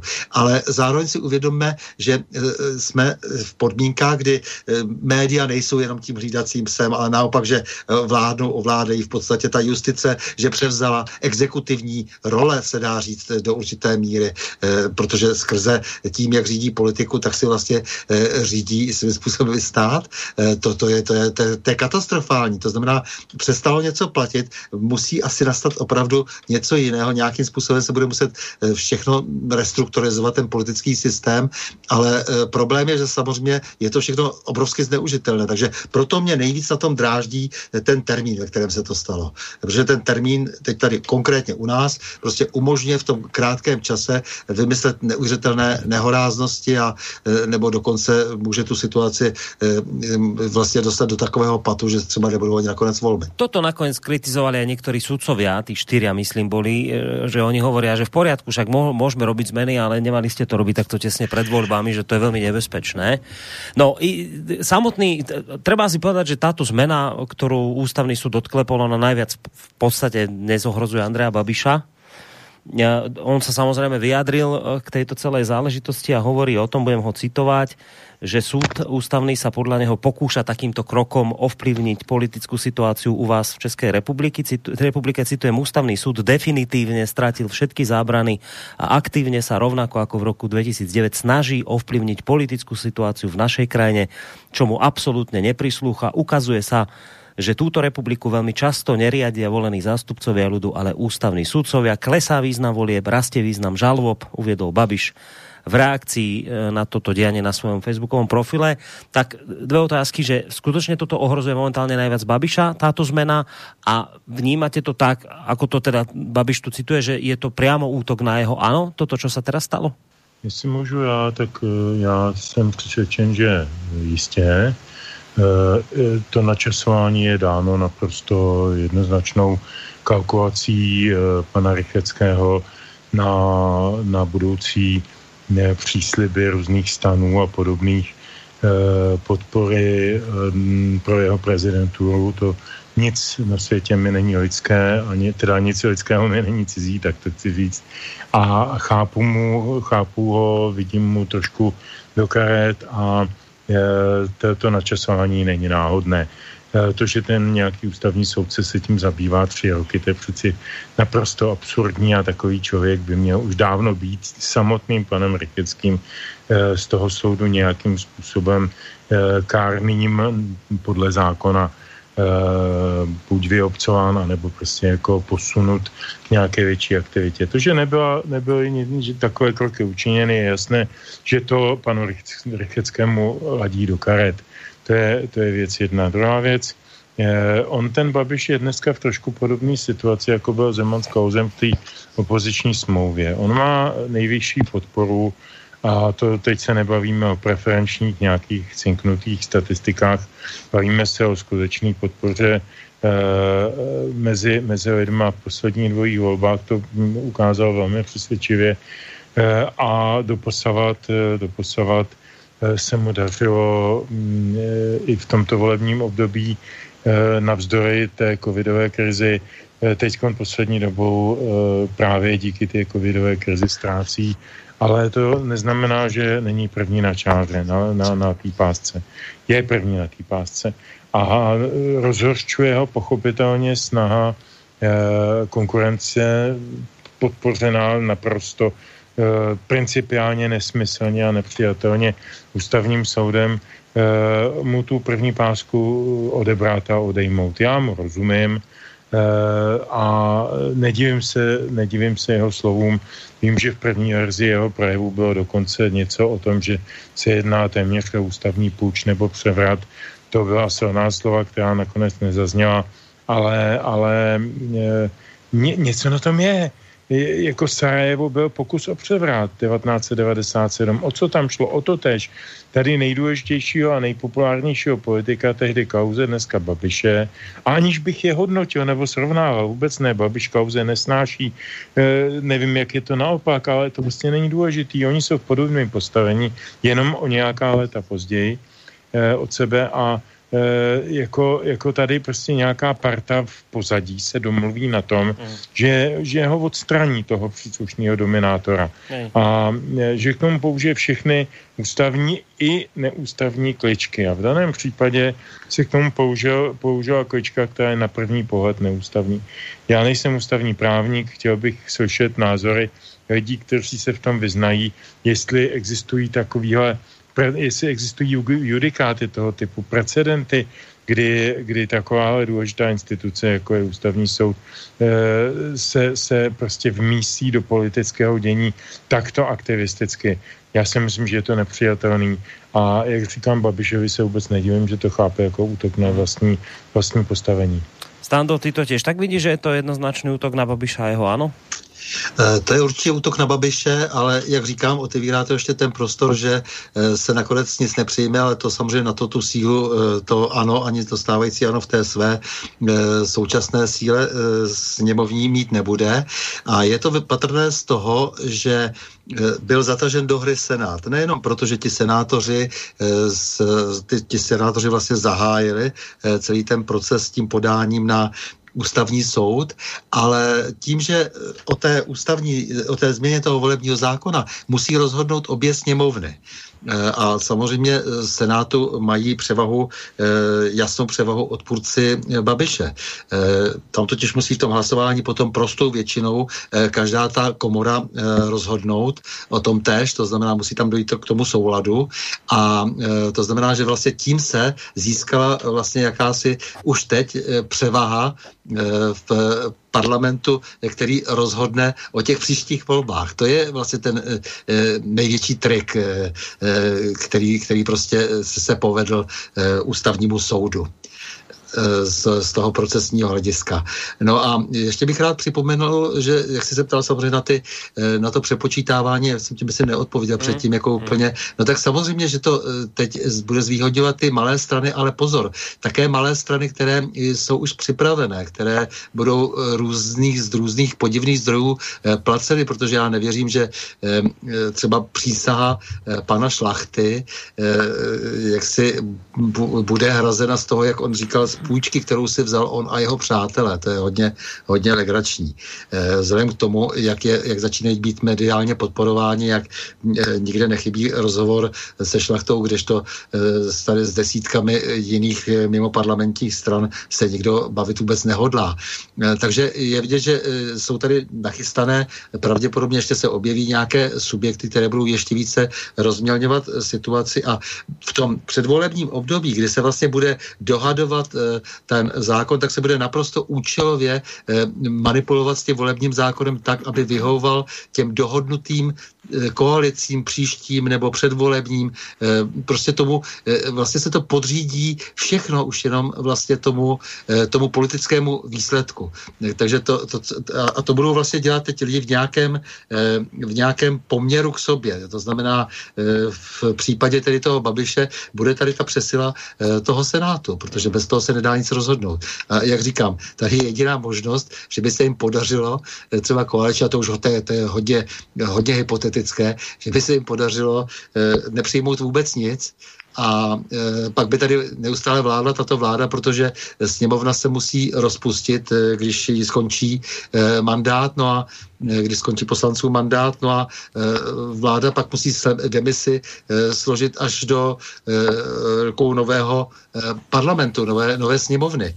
No a teď kdo tu sněmovnu zvolí a podle jakých pravidel. Hmm. To je, myslím, taky eh, docela zajímavá varianta. Ale to, co říká Petr, ano, je to jednoznačně, je to jednoznačně mířeno nejenom na toho Babiše, ale ze spoustou vedlejších efektů. Zdaleka tady nejde jenom o, ten Babiš vždycky se tváří tak ukřivděně a zdaleka nejde jenom o něho. Já tady prostě vidím opravdu, že to je převratová situace, eh, kde se skutečně bude dařit těm starým šíbrům společně zase s těmi s tou novou eh, krví, prostě, která eh, má být věta do těch našich tady žil, jak si té nadčí protinárodní vlastně tady, tady jakési, jakési páté kolony, protože je zcela evidentně jasné, že nikde jinde se ty peníze nevezmou, hmm. než zase z nějakých eurozásob a z nějakých prapodivných neziskovek, které tady vlastně budou v téhle situaci také docela dobře bačovat, které si konec konců zase ten náš stát platí, včetně jak si této vlády, ta nese stejnou vinu jako ty předchozí, platí sám dokonce. Takže e, takovou situaci e, vytvořilo rozhodnutí ústavního soudu. Hmm. Dobré, pozerám na ten čas, že Petr, pojďme na pesničku, hádám. Ano, pojďme na ní. Je to uh, Jarmír Nohavica, písnička stará, no, tak určitě více než 30 let, možná 40.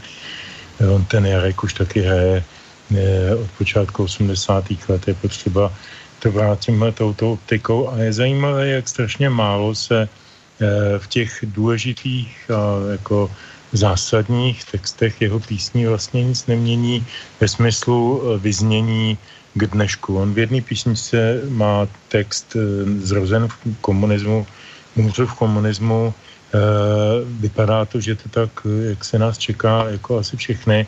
No a tahle ta písnička, tu jsme zpívávali opravdu někdy na přelomu 70. 80. let na různých večírcích mě kojní, dokonce jednou je na staroměstském náměstí, když jsme s kamarádem a lahví vína sedíce na, na schodech mistru Husovi Eh, krákali tuto píseň a ta píseň se jmenuje Mávátka.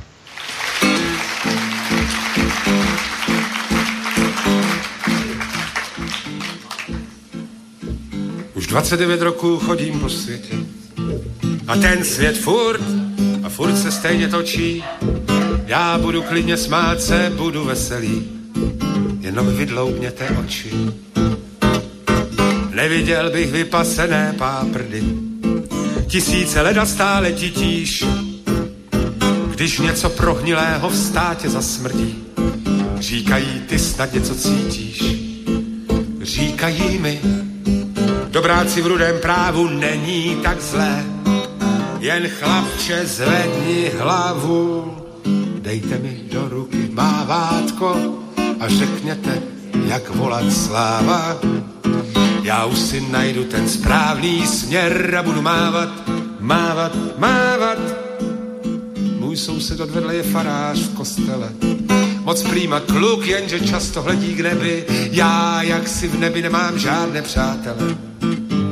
Ten pro mě nikdy nebyl. Čtu jenom básně těch, kteří už zemřeli. A ten svět furt a furt se stejně točí. Já budu klidně smát se, budu veselý jenom vydloubněte oči.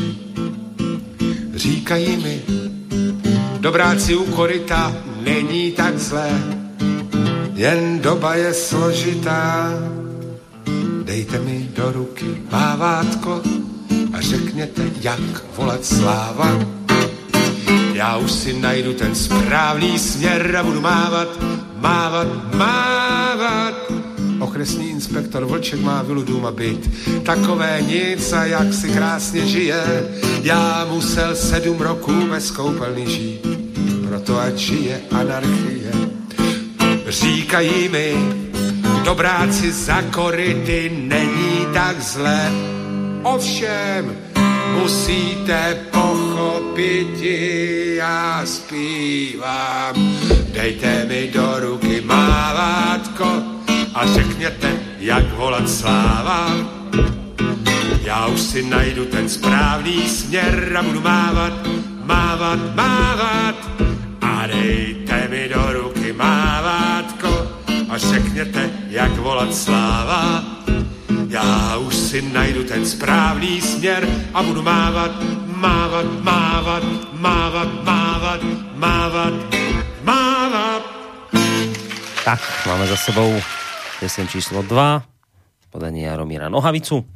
Pozerám, že sa nám tu už urodili aj nejaké tie mailíky, o malú chvíľu k ním pôjdem, len ešte teda otvorím jednu otázku, ktorá sa tu samozrejme už sa kolo nej točíme, už bola spomínaná, ale tam Stan dodal taký zaujímavý názor k tomu a zaujíma ma to, totiž to jedna, tá, tá druhá zmena, tiež som to spomínal, už točili sme sa k tomu, kolo toho, to je vlastne tá 5% hranica.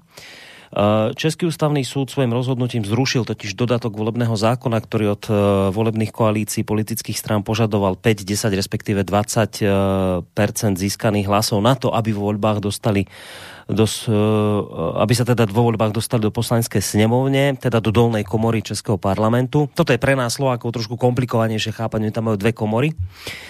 Ponovom stačí volebným koalíciám získať vo voľbách len 5% hlasov a je jedno, či ide o koalíciu dvoch, troch alebo viacerých strán. Doteraz to bolo tak, že na to, aby mohli vlastne vstúpiť do poslaneckej snemovne, potrebovala koalícia dvoch strán alebo hnutí získať 10% hlasov. Ak to boli tri subjekty, museli mať 15% a ak to bola koalícia štyroch a viacerých strán, tak museli získať 20%. Na to, to bolo ten, ten, ten, to minimum, aby sa teda dostali. Ďalej. No. A teraz toto odstupňovanie 10, 15, 20 padlo, je jedno, koľky budú, musia získať minimálne tých 5%. A Stando, ak som ho dobre počúval, hovorí, že no dobre, však ale tuto sa akoby otvára trošku možnosť aj takým stranám, tak naznačil, že ako keby nám, že, že nejako, k niekomu sa prifariť, silne, takému akoby silnejšiemu a s ním urobiť nejakú koalíciu a potom by sme to mohli vlastne využiť. Aspoň som to tak pochopil, ak som dobre tie stanové slova e, si preložil v hlave, že teda on vraví, že tuto je nejaký taký náznak niečoho, čo by sa dalo využiť. Stán to tak?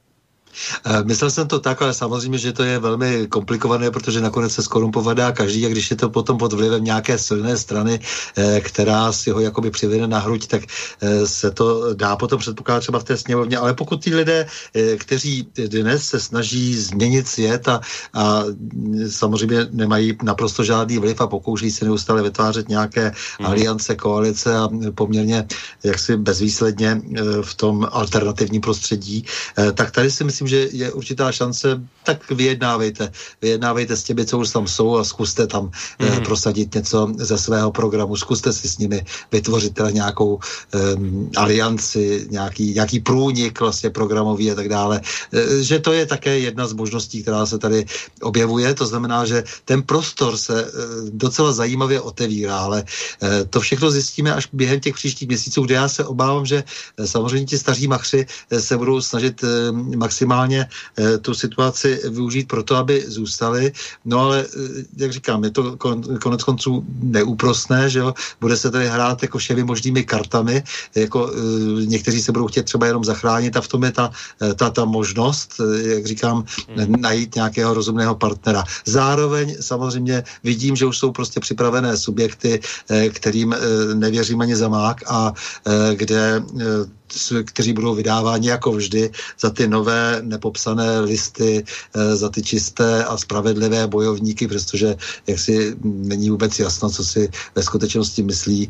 Já to myslím jako třeba tady, teď tu přísahu eh, Roberta Šlachty, je to moc hezké, že chce, eh, že chce honit zločince, ale na, na to ten program nestačí, na to, že se prostě bude jenom vytahovat něco ze spisů, jako je to dobré, ale nicméně, nicméně ten program musí být opravdu komplexní, ten, ta, ta, ta země je v různých problémech, zvláště po těch všech covidových opatřeních eh, to všechno vyhřezne a my potřebujeme lidi, eh, kteří budou schopni rozumět systému, rozumět ekonomice, rozumět eh, tomu hlubokému průšvihu s tím světovým financováním, rozumět prostě tomu zmaru v té ideologizaci téměř všeho, tomu zmaru, ke kterému dochází tím, že nastupují generace, a už dávno nastoupila vlastně generace polovzdělaná a ještě jsme, jak to dneska tady říkal Petr, ještě jsme ten prohlé, problém prohloubili, protože eh, pan Plaga nás informoval že, o tom, že vlastně eh, nebudou muset studenti už se ani zaobírat pomalu Newtonovými, Newtonovými zákony, jo, že nebudou muset vlastně se věnovat dějepisu.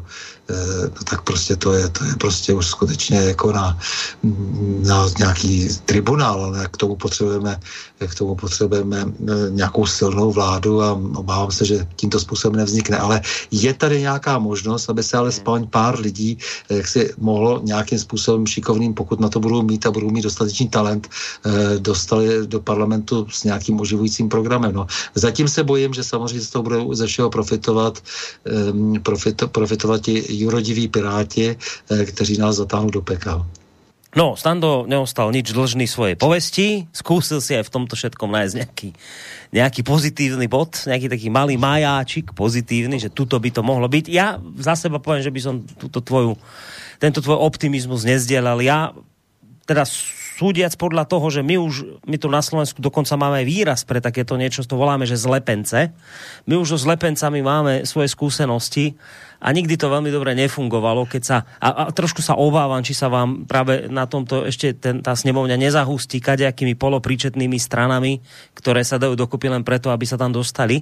Ale e, nie je dôležitý môj názor, ale na, za, názor Petra ma zaujíma na to, to, čo si hovoril, že či tam vidí predsa trošku toho optimizmu, podobne ako, ako Stando, alebo či absolútne celé zlé toto je? To tu si? Si si asi zabudol zapnúť mikrofon. Jo, to je daný tím, že já nerad ruším Dobre, už ťa počujeme. tady, vrzáním už. židlí a podobně. Ja, už si Vaše povídání, tak sorry, jo, teď jsem se zapnul.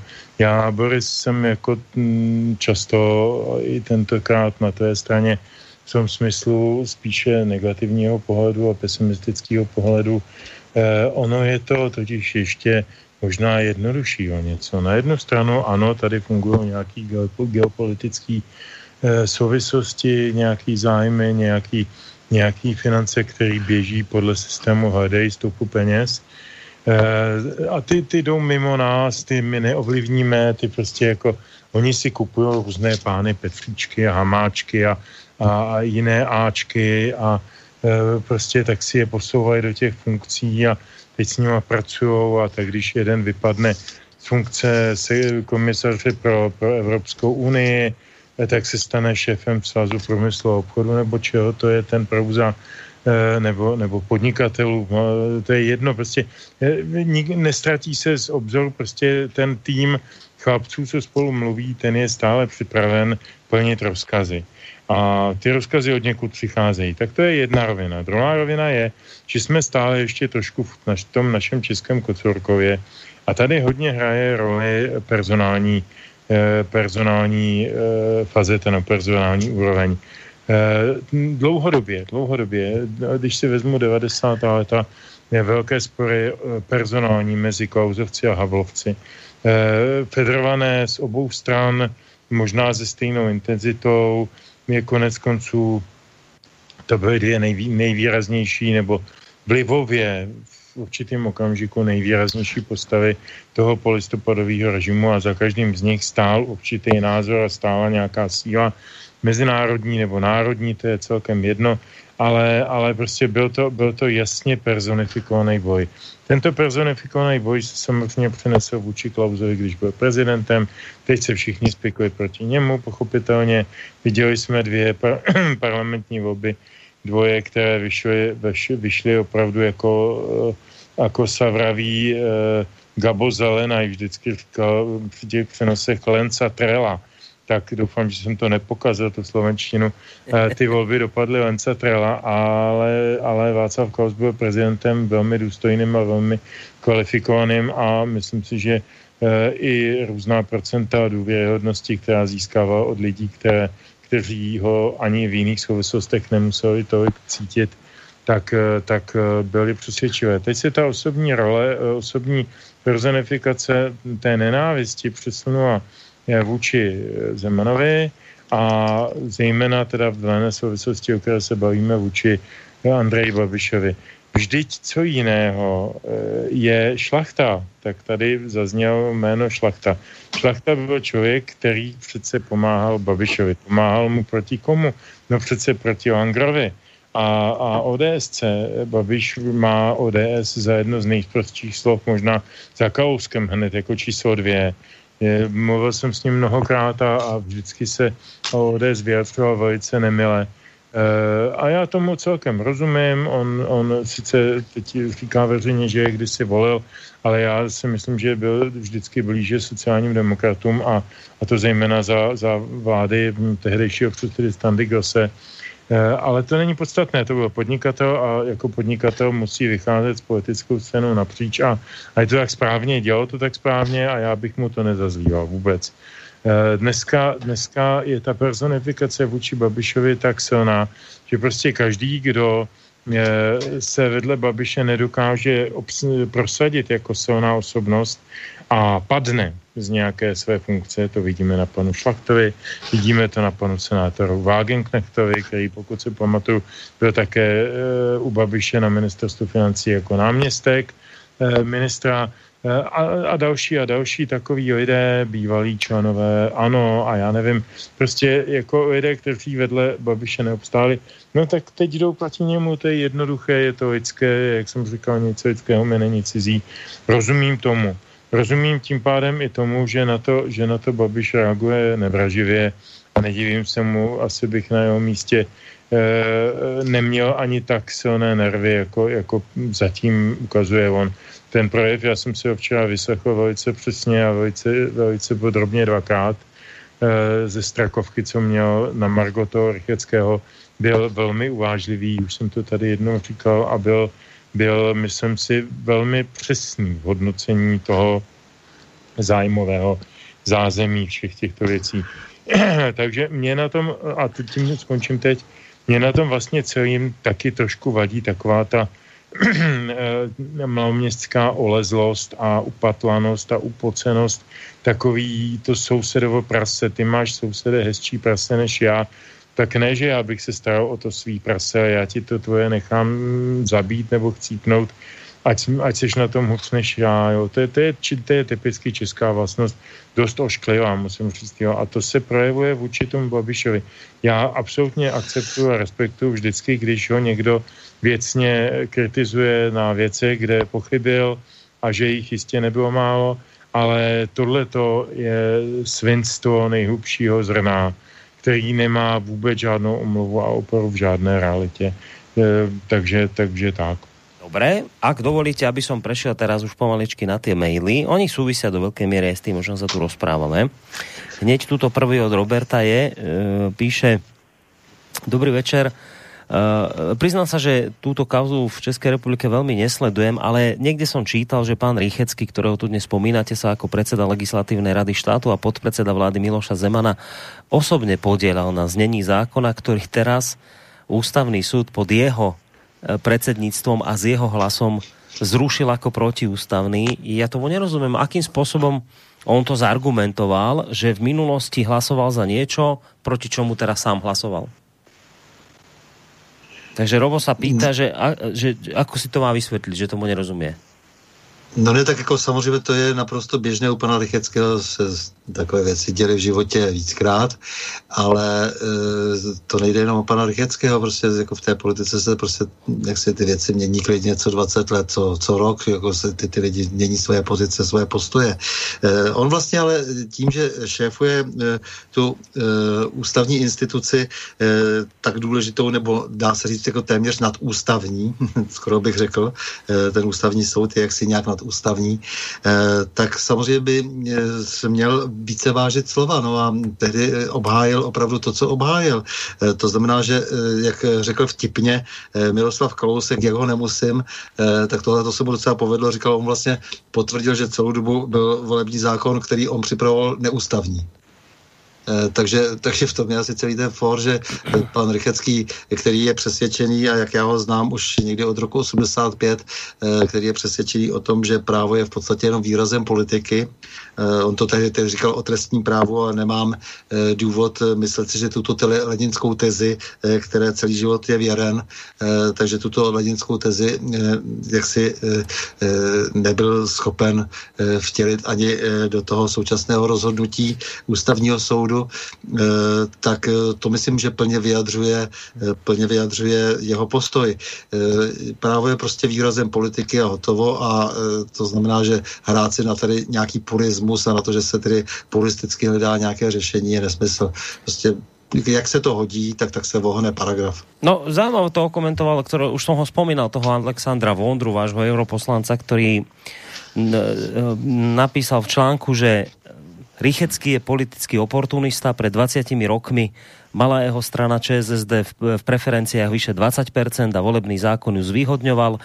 Teraz sa pohybuje okolo 7%, takže mu vlastne zmena vyhovuje. Čiže on hovorí, že, že toto je ten dôvod, prečo zrazu otáča to, za čo v minulosti bol, prečo je dnes proti tomu, no lebo že to nevyhovuje tej strane, z ktorej on teda funguje, v rámci ktorej. Čiže že, že toto za tým treba hľadať. Tak to aspoň teda tvrdí Vondra. No, no. Uh, ale tak se můžu můžeš, jasné, jasné, půl věty. jasné. Uh, tady je základní, základní problém v tom, že my nemáme eh, vlastně nejenom dostatek vzdělání, ale ani základy nějakého právního vědomí. A jak jsme na začátku konstatovali, a standard to schrnul docela dobře, spoustu lidí tyhle věci nezajímá, nebaví, jsou pod jejich rozlišovací schopnost, protože mají často důležitější e, věci na starosti, třeba jak se uživit a zejména teď v té covidové době, kdy spousta lidí přichází o práci, je to opravdu nesnadné, čili je to úplně ideální situace, jak manipulovat společností právem, legislativou, politikou, čímkoliv dalším. To je, to je jedna malá poznámka, e, proto si myslím, že to taky na, jako naběhlo teďkon, protože souběžně s tím nám nepochybně velmi brzy někdo oznámí, že, eh, že, bude, že bude lockdown trvat další měsíc, dva, tři, čtyři, nevím kolik. Stejně jako ho šponovali oni před těmi volbami, aby se do krajů dostali ti, kteří e, volejí mladí lidé, kteří se méně bojí a starší zůstali doma, kteří se více bojí celkem oprávněně Eh, pod tlakem té propagandy covidové ze všech stran, z médií, z politiku a tak dále, eh, tak jako ty volby byly nepochybně ovlivněny tím covidem a tím, jakým způsobem se s ním pracovalo mediálně a politicky. A to bude, to bude něco podobného, budeme si hrát na stejné, na stejné struny. Mimochodem, eh, to říkal teď Konstandal s tím Kalouskem, kdo slyšel ten projev celý od, od Andreje Babiše včera, tak si nemohl nepovšimnout, že vlastně vyjádřil úplně stejnou myšlenku a možná poprvé v životě souhlasil s Kalouskem. E, I to tam nějak říkal, že prostě jako tím pádem volby v roce 2002, 2006, 2010, 2013 a 2017 jsou vlastně protiústavní a tím pádem neplatné. A co jsme teda těch 17 nebo kolik, 15 let nebo plus 4, 19 let, aby byl přesný, vlastně tady dělali z hlediska práva, legislativy, politiky. Byli ti lidé legitimní, co, co byli zvoleni eh, podle údajně tedy eh, legislativně spochybnitelného artikulu. To je ještě poslední, poslední myšlenka. Já mám, nejsem právník, standard je právník, já ne, ale mám proto takovou silnou citlivost, protože jsem u takových věcí mnohokrát byl, mám velký problém s retroaktivitou. Eh, tahle ta věc, kterou teď vyndal Rychecký, je samozřejmě, a Babiš na to správně upozornil, je využitelná retroaktivně. Eh, to je něco podobného jako prezumce viny, eh, že se přehazuje přemeno dokazování neviny na obviněného místo, aby se mu dokazovala vina. To je v antidiskriminačním zákoně například veliký problém, a tady jsme u té, u té retroaktivity. Ta je v několika zákonech, které jsme museli přijmout díky harmonizaci s evropskou legislativou, již přítomná. Již přítomná. Mimo jiné i v tom antidiskriminačním. A tady se schyluje k něčemu podobnému. Když ty volby nedopadnou, jak si soudruzi rychečtí přejou, a já věřím pevně, že nedopadnou. Pak jsem optimista, teď jsem optimista já. Já si nemyslím, že vyhrajou Piráti a že bude předsedou vlády Bartoš. Eh, a mám proto řadu indicí, eh, tak, tak eh, tady nastane tanec ústavního soudu, který rozjede retroaktivitu a budeme se velice divit. Hmm. Dobre, poďme rýchlo na ďalší mail, nech toho stihneme čo najviac. Vážení pánové, když jsem v 80. letech studovala na právnické fakultě UJEP, dnes Masaryková univerzita. Byl tam učitelem jak dnešní ústavní soudce spravodaj Judr Filip, tak i dnešní ústavní soudce Judr Fiala, jeden ze soudců disent, eh, disentního stanoviska. Pán Judr Filip byl celou dobu vnímán studenty i osazenstvem fakulty jako udavač, který chce dosáhnout za každou cenu postu vedoucího katedry i přes mrtvoly. Pán Judr Fiala byl vnímán jako přísný, spravedlivý odborník. Fakultu jsem úspěšně dokončila v řádném termínu. Včera jsem v přímém přenosu sledovala tiskovou konferenci a z vyjádření pana Judr Fiala, Filipa, mi bylo zle, ale nakonec jsem konstatovala, že se nezměnil. Situace je velmi vážná a snad si pánové vzpomenete, jaká byla situace před první e, přímou volbou prezidenta v roce 2013, kdy rozklad České republiky byl takto podobně připraven. Situace se opakuje. Hezký večer a děkuji, napísala Dani. No tak jestli mohu, jako tak eh, dnes bránil eh, profesora Filipa e, e, Rychecký v rozhovoru s paní Vitovskou a e, vysvětloval, že samozřejmě za tu dobu vys, vyřídil nějakých tisíc věcí, které měl na stole, a, ale samozřejmě, že byl tím zpravodajem pro danou věc, vybrán tedy tím nějakým si tím losem, e, ten náhodný výběr, který tam mají e, údajně tedy, takže, takže e, měl na to opravdu ty tři roky a ty tři roky se připravoval na tuhle svou 60 stránkovou svou práci, tedy tento náš údajně jeden z největších odborníků na ústavní právo. Je to, je to docela problém, protože se to moc nedá vysvětlit, eh, proč teda tři roky eh, připravoval tuto zprávu a došlo k tomu až vlastně před volebním období. Eh, tak myslím si, že v tomto smyslu bohužel nese pan Filip spoluodpovědnost s Pavlem Rychleským. Určitě Pavel Rychlecký má samozřejmě dohlížet na eh, řádný chod, právě má dohlížet na termíny, eh, nemůže sice nikoho k ničemu nutit, ale eh, co se týká termínů a jaksi svěžnosti práce ústavního soudu, to je jeho práce. Petře, chceš aj ty na ten mail reagovat? No, absolutně ne. Kandidátu sekci. Dobré, Dobre, tak Stando, je tu jeden mail ešte pre teba, trošku mimo témy, ale nevadí, prečítame. Chcem sa pána Novotného opýtať, co je s webem Afra, argumenty a fakta. Již druhý týden je tam článek z 23.1. Web by měl patřit pod nezávislou žurnalistiku. Zkoušela jsem psát přes Facebook, ale tam od začátku ledna se nic nového také neobjevilo.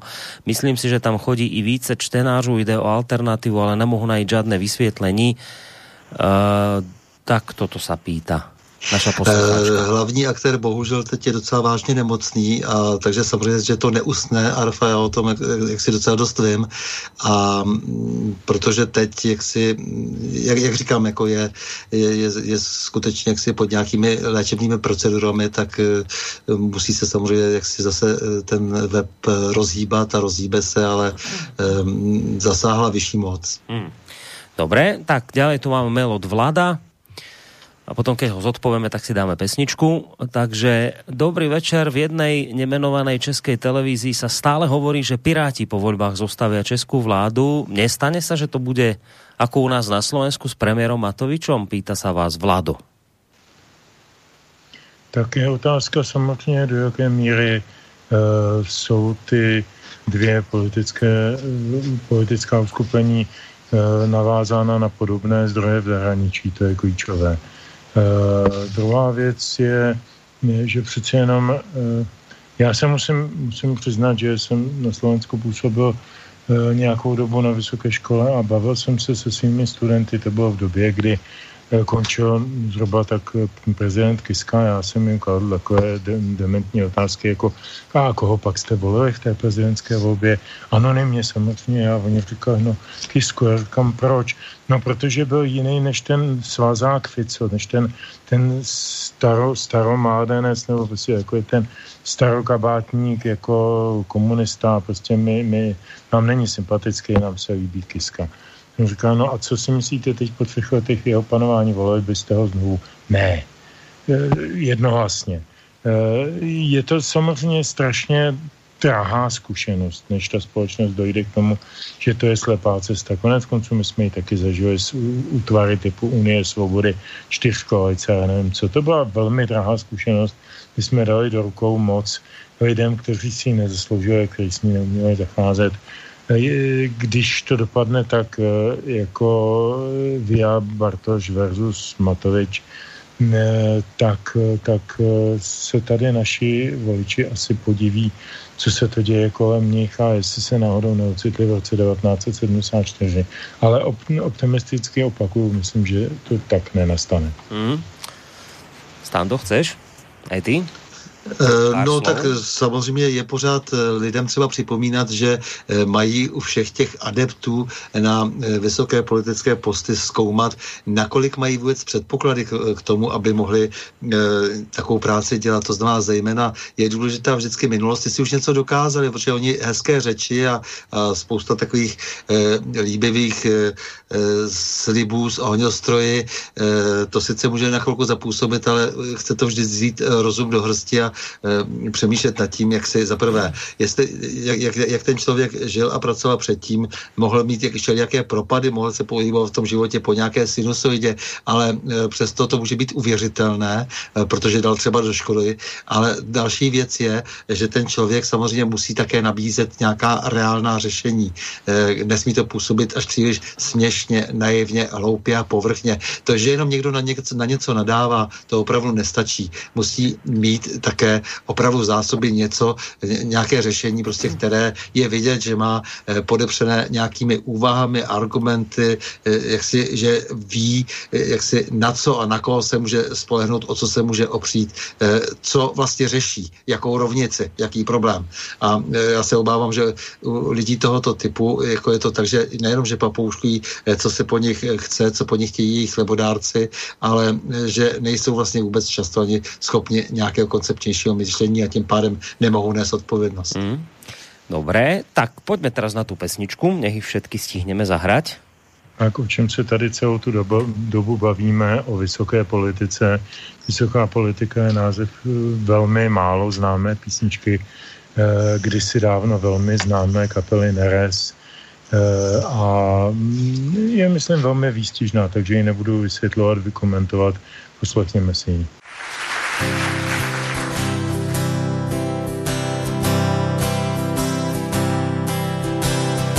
Vysoká je politika a nízký zase půjde. Tak daleko je do ráje a kousek od ostudy. Za peníze nakoupíš horký zlato, do sklenice tvůj Bůh si staví oltář. Z nařachaný prkenice za peníze vyměníš kabát s černým a jedeš v tom pohodlně dál, jak nic kahnaná větrem. Ale ať se stane, co se stane, správný vítr vždycky vane. Říkají nám, pane, pane, pane, vysoká je politika a nízký zase pudy. Prachy tě pohltí Vždyť nejlíp duní prázdný sudy. Peníze tě podrží, jenom žádný, žádný strachy. Zlaťáky chechtaví slíknou holku tvýho bráchy. Za peníze bude zpívat, za peníze bude křičet, za peníze škrtne jedním šmahem otevřený účet ale ať se stane, co se stane, správný vítr vždycky vane, říkají nám, pane, pane, pane, pane, pane, vysoká je politika a nízký zase pudy. Máme sny růžový a oči ráno rudý. Prodáváme názory jako knížky, antikváři, není za to, co se třpití, i pravda se vlastně jen tak tváří. Za peníze odvoláme svý vlastní odvolání. Naše místo dávno není někde na bydýlku k stání, ale ať se stane, co se stane, správný vítr vždycky vane, říkají nám, pane, pane, pane vysoká je politika a nízký zase pudy. Máme sny růžový a oči ráno rudý.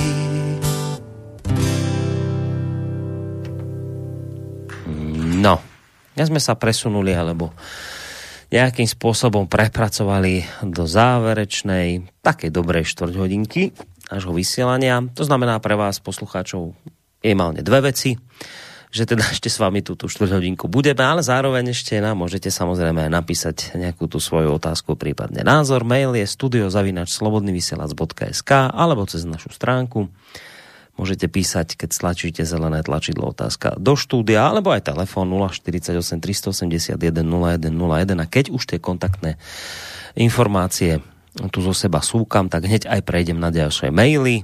Uvidím, ako sa popasujete s touto otázkou od Juraja, ktorý píše, páni, zmení sa podstata buržoázneho štátu, keď tam bude také alebo onaké zoskupenie? Čakám na to odpoveď, i keď ja ju mám, definujte mi tú socialistickú totalitu a tú súčasnú demokratickú buržoáznu dobrotu. Tak toto píše Juraj. Rozumiete tej otázke? Abo ja by som s tým mal asi trošku problém, priznám sa. A tak já tam tu ironii samozřejmě cítím. Hmm. Eh, a taky cítím samozřejmě, že Juraj má eh, své názory pevné a, a trvanlivé a, a jako eh, nás chce tak trošku škádlit a, a provokovat. Já mu za to děkuju, to je vždycky příjemný taková nahrávka. Já, za mě je to, ta odpověď je docela jednoduchá. Já myslím, že už nic takového jako, jako mm, socialismus a kapitalismus není. Dneska je korporátní, nebo mluvíme o té e, euroatlantické civilizaci, o té jakoby bohatší, e, tak je korporátní jakýsi mm, elitarismus, který e, vlastně má určité prvky toho, toho degenerujícího socialismu 80. let, to znamená minimální odpovědnost vedoucích pracovníků, vlastně žádný velký eh, věcný zájem na výsledku produkce, to, na čem stál socialismus v 50. 60. možná ještě částečně z, z kraje 70. let, najednou ztratil důvěru mnoha lidí a mnoho lidí prostě jako chtělo vyměnit tu, tu, tu e, nějakou, řekněme, ideovou orientaci za, za mravní, za, za materiální Eh, výdobytky, to se nám podařilo, dneska máme materiální výdobytky, teda ještě před covidem jsme je měli, byli jsme neskutečně bohatá, zbytečně, já to řeknu oškovým slovem, přežraná společnost, která byla takhle přežrávaná záměrně, abychom neměli otázky, neměli potřebu se vyptávat, neměli potřebu zlobit, neměli potřebu eh, se stavět na zadní a klást otázky Eh, té vrchnosti a najednou se nám ta vrchnost vymkla z ruky a dneska jsme opravdu úplně jinde. Čili dneska srovnávat, eh, eh, řekněme, ty klasický, jak se říkávalo, ty sociálně-ekonomické formace, který jsme znali, dejme tomu, z období před 50-60 lety, ať už té levicové nebo pravicové orientace, tržní ekonomika versus eh, státní ekonomika a tak dále, je, je dneska marný, protože vlastně nic takového eh, v tom eh, krystalickým esenciálním slova smyslu není. Všechno se to za, za, za koulovalo do, nějakého, do nějaké množiny, do nějakého virového, takového toho, jak známe ten nákres toho koronaviru s těmi, s těmi tykadly, tak to vypadá podobně a vevnitř je eh, ta, ta, ta soustředěná ekonomická síla, která vládne nad lidmi, ale nebere na ně už vůbec žádný ohled a ne, ne, nevyzařuje ze sebe vůbec žádnou tendenci, že by jim na nich záleželo, nebo na jejich názor, nebo že by usilovali o jejich přízeň, třeba i chybně, nebo třeba i lživě, to je úplně jedno. Ne, dneska je ústřední heslo dne jste nám všichni u třitečky. To slovo začíná na P. A e, to je, myslím, katastrofa, která, kterou nepamatujeme. E, mně bude 60 za chvíličku a fakt to nepamatuju. E, vždycky tam byl nějaký nějaký aktivní prvek, nějaký nějaká snaha něco někam dotlačit k lepšímu v tom či onom systému. Ale dneska je to marnost.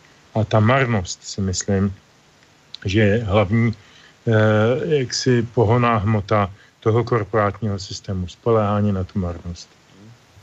Stán, dojdeme na další mail, alebo chceš k tomuto aj ty něco dodat?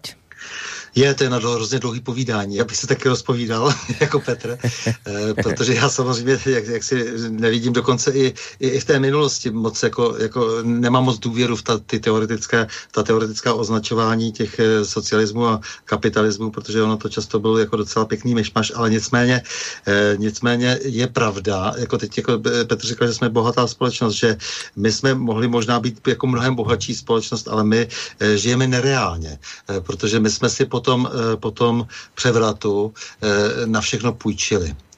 A ten, eh, to se bude jednou splácet, takže to, co se vlastně vydává za, eh, za, za to eh, mlaskání v tom bohatství, tak vlastně vůbec žádným bohatstvím není a vykašleme se už jaksi na eh, teoretizování ekonomů, kteří stejně mají vše vyčteno jenom z příruček ze škol.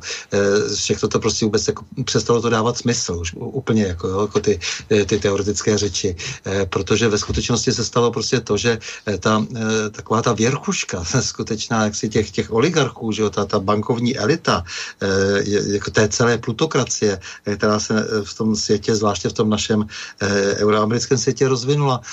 Takže si v podstatě, jak si nás tady všechny, dá se říci, zprivatizovala a zároveň vysála, že jako, a zároveň si nás, jako abychom nereptali, tak aby to bylo bezbolestnější, tak si nás zadlužila obrovsky.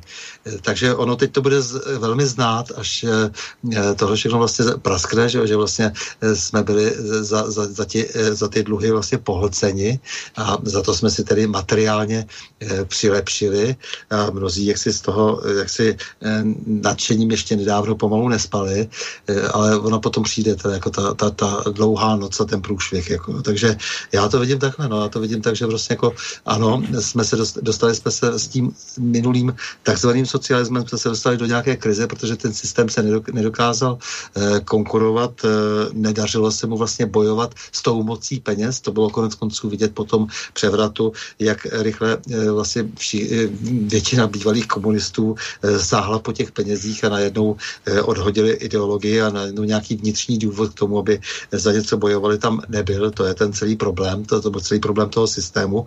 A druhá věc je, že ten nový systém je do určité míry ještě horší, protože se ta, ta věrchuška přesunula mnohem vejš, jak říkal Petr, eh, vládnou nám zde eh, jakési korporáty, eh, které jsou státy ve státě a nadstáty a, a vytváří svůj vlastní systém a jsou bezohlední a vlastně definitivně to, co se nahromadilo i, i třeba za těch režimů v tom východním bloku, tak, eh, tak z toho teď jako si jako budou, budeme, bude jenom pláče skřípění zubů. Další mail od opět uh, páni alebo slečny, ktorá nám už písala dnes, Dany, píše Dobrý večer ešte jednou, pane Novotný, o délce rozhodnutí soudce Judr Filipa se včera na ČT24 zcela pregnantně vyjádřil uh, Judr Gerloch, že je nepřípustná že rozhodnutie ústavního soudu by mělo padnout do, prv, do jedného roku. Mám veľkou obavu, i když se obě komory parlamentu zhodnou na znení volebního zákona do 3.8.2021. Myslíte, že někdo vyrobí kvalitní software za dva měsíce, aby mohli být volby regulérně sečteny? Toho se bojím nejvíc. Pýta se ťa Dany. Já si myslím, že už teď můžeme nedůvěřovat uh, sčítání, uh, protože v těch minulých volbách vypadly dva servery a vlastně nikdo nebyl vůbec postižen. Dostali se do parlamentu lidé, kteří by tam mm, s vysokou mírou pravděpodobnosti z naprosto nevolitelných míst dostali. Dostali se tam i strany, které skutečně do poslední chvíle byly pod pětiprocentní hranicí a náhle tam došlo k tomu skoku dobře. Mohla to to být třeba i náhoda, ale proč se vlastně vůbec nic nestalo? Proč nebyl nikdo postižen? Proč se rovnou nehrábl do toho statistického úřadu a, a se vším všady neudělal pořádek, zvláště pak tedy na ministerstvu vnitra, na civilně správním úseku. Nic se nestalo, to znamená, že ano, já, ať už se vyrobí jakýkoliv software, já z principu nevěřím digitalizaci voleb nevěřím. Prostě já věřím tomu, že se prostě fyzicky ohlídají eh, nějaké eh, lístky, pokud, pokud možno tedy eh, za účasti všech možných politických stran, aby tady byla kontrola maximální a že bude co nejméně svěřenou úředníkům. To je ten problém, ale to bohužel už se nám nepovede. Dobre, asi tu už mám posledný, alebo možno predposledný mail. Robotu dal také návrhy, že podľa neho by nemali byť do parlamentu volení zástupcovia politických strán, ale zástupcovia určitých geografických celkov, aby mal v parlamente zastúpenie každý región. Za druhé, každý zvolený zástupca by priamo zodpovedal svojim voličom za to, aby reprezentoval svojich voličov a voliči by mali právo ho v tomto kontrolovať. No a za tretie, by bolo toho hodne, v čom by sa dala zlepšiť tá naša demokracia, ale zatiaľ už vraj stačí. Takže tieto dve veci navrhuje. Ak chcete, môžete k týmto jeho návrhom niečo, ak nie, tak môžeme ísť na ďalší mail.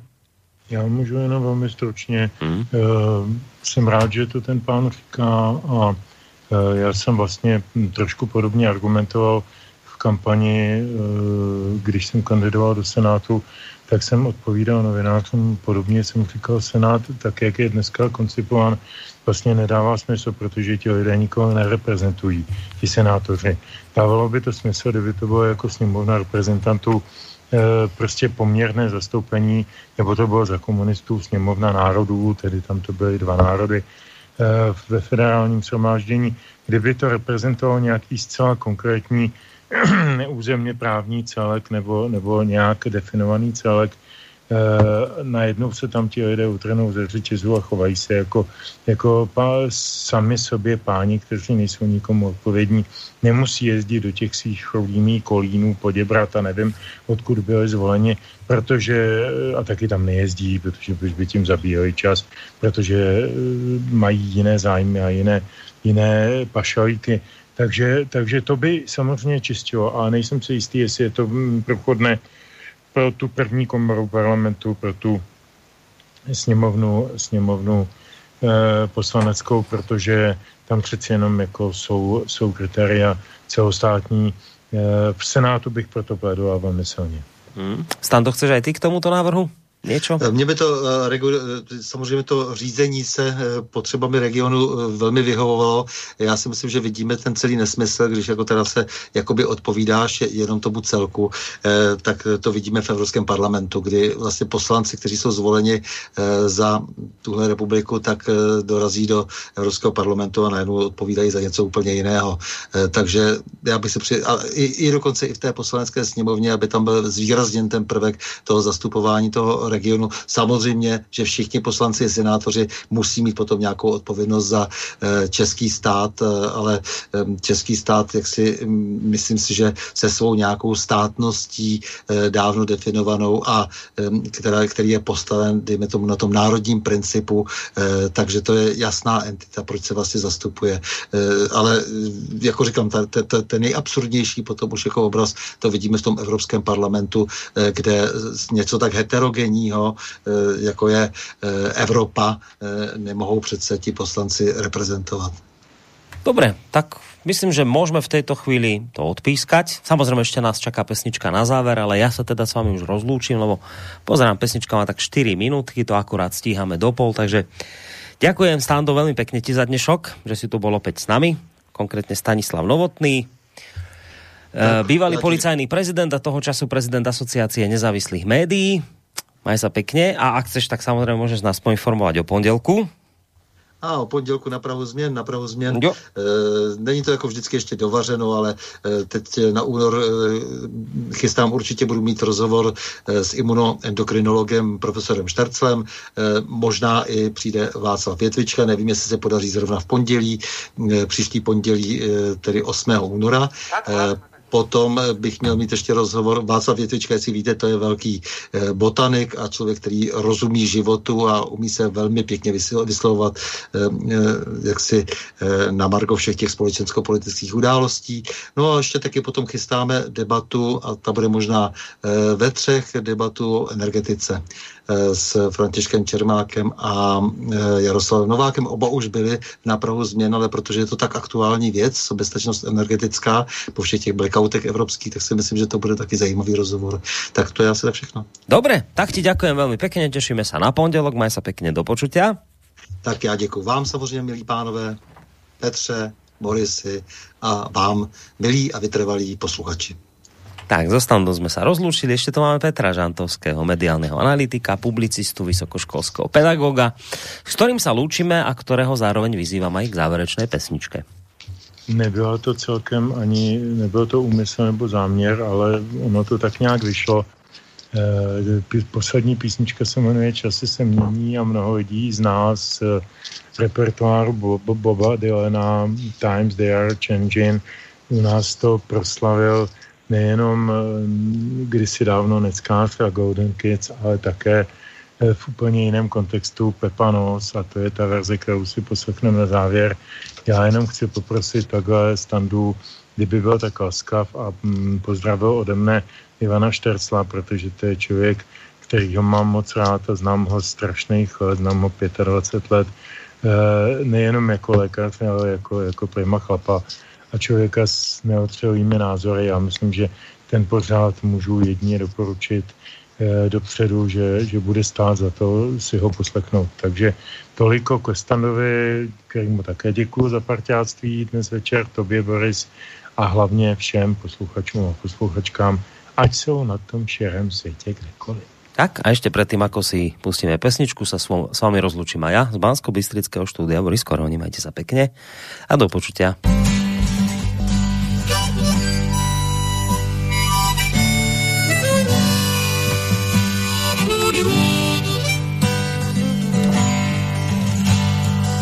Pojde sem lidí a přistupte blíž. A všimněte si, že vody kolem vás stouply výš. A připujte, že vás to až na kost promočí. A že si vás čas kolem prstu otočí.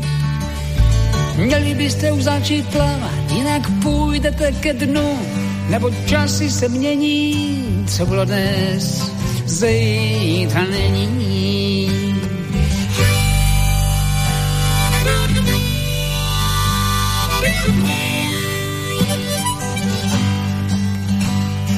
Pojďte sem spisovatelé, píšící proroctví a neukvapte se v soudech, lodí ještě nekotví příležitost máš jen jednou, tak aby si nepropás.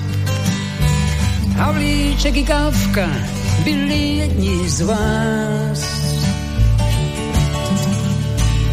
A jestli si dnes prohrál, budeš vítěz pozítří, neboť časy se mění, co bylo dnes, zítra není.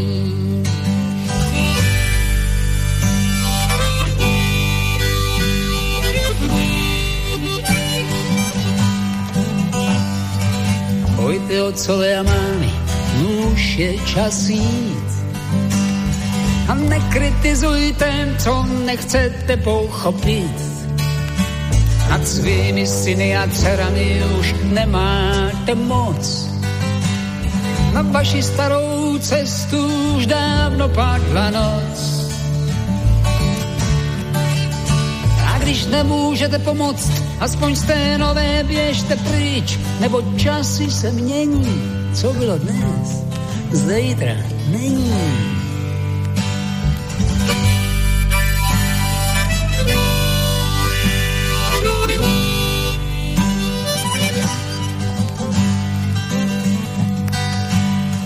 Pojďte sem lidi, na chvíli stište svých a neucpěte místnost, nestůjte ve dveřích.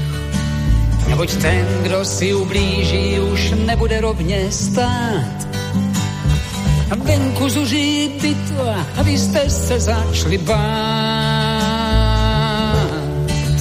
Brzy vám rozdrnčí okna a zatře se zdí, neboť časy se mění, co bylo dnes, zítra není.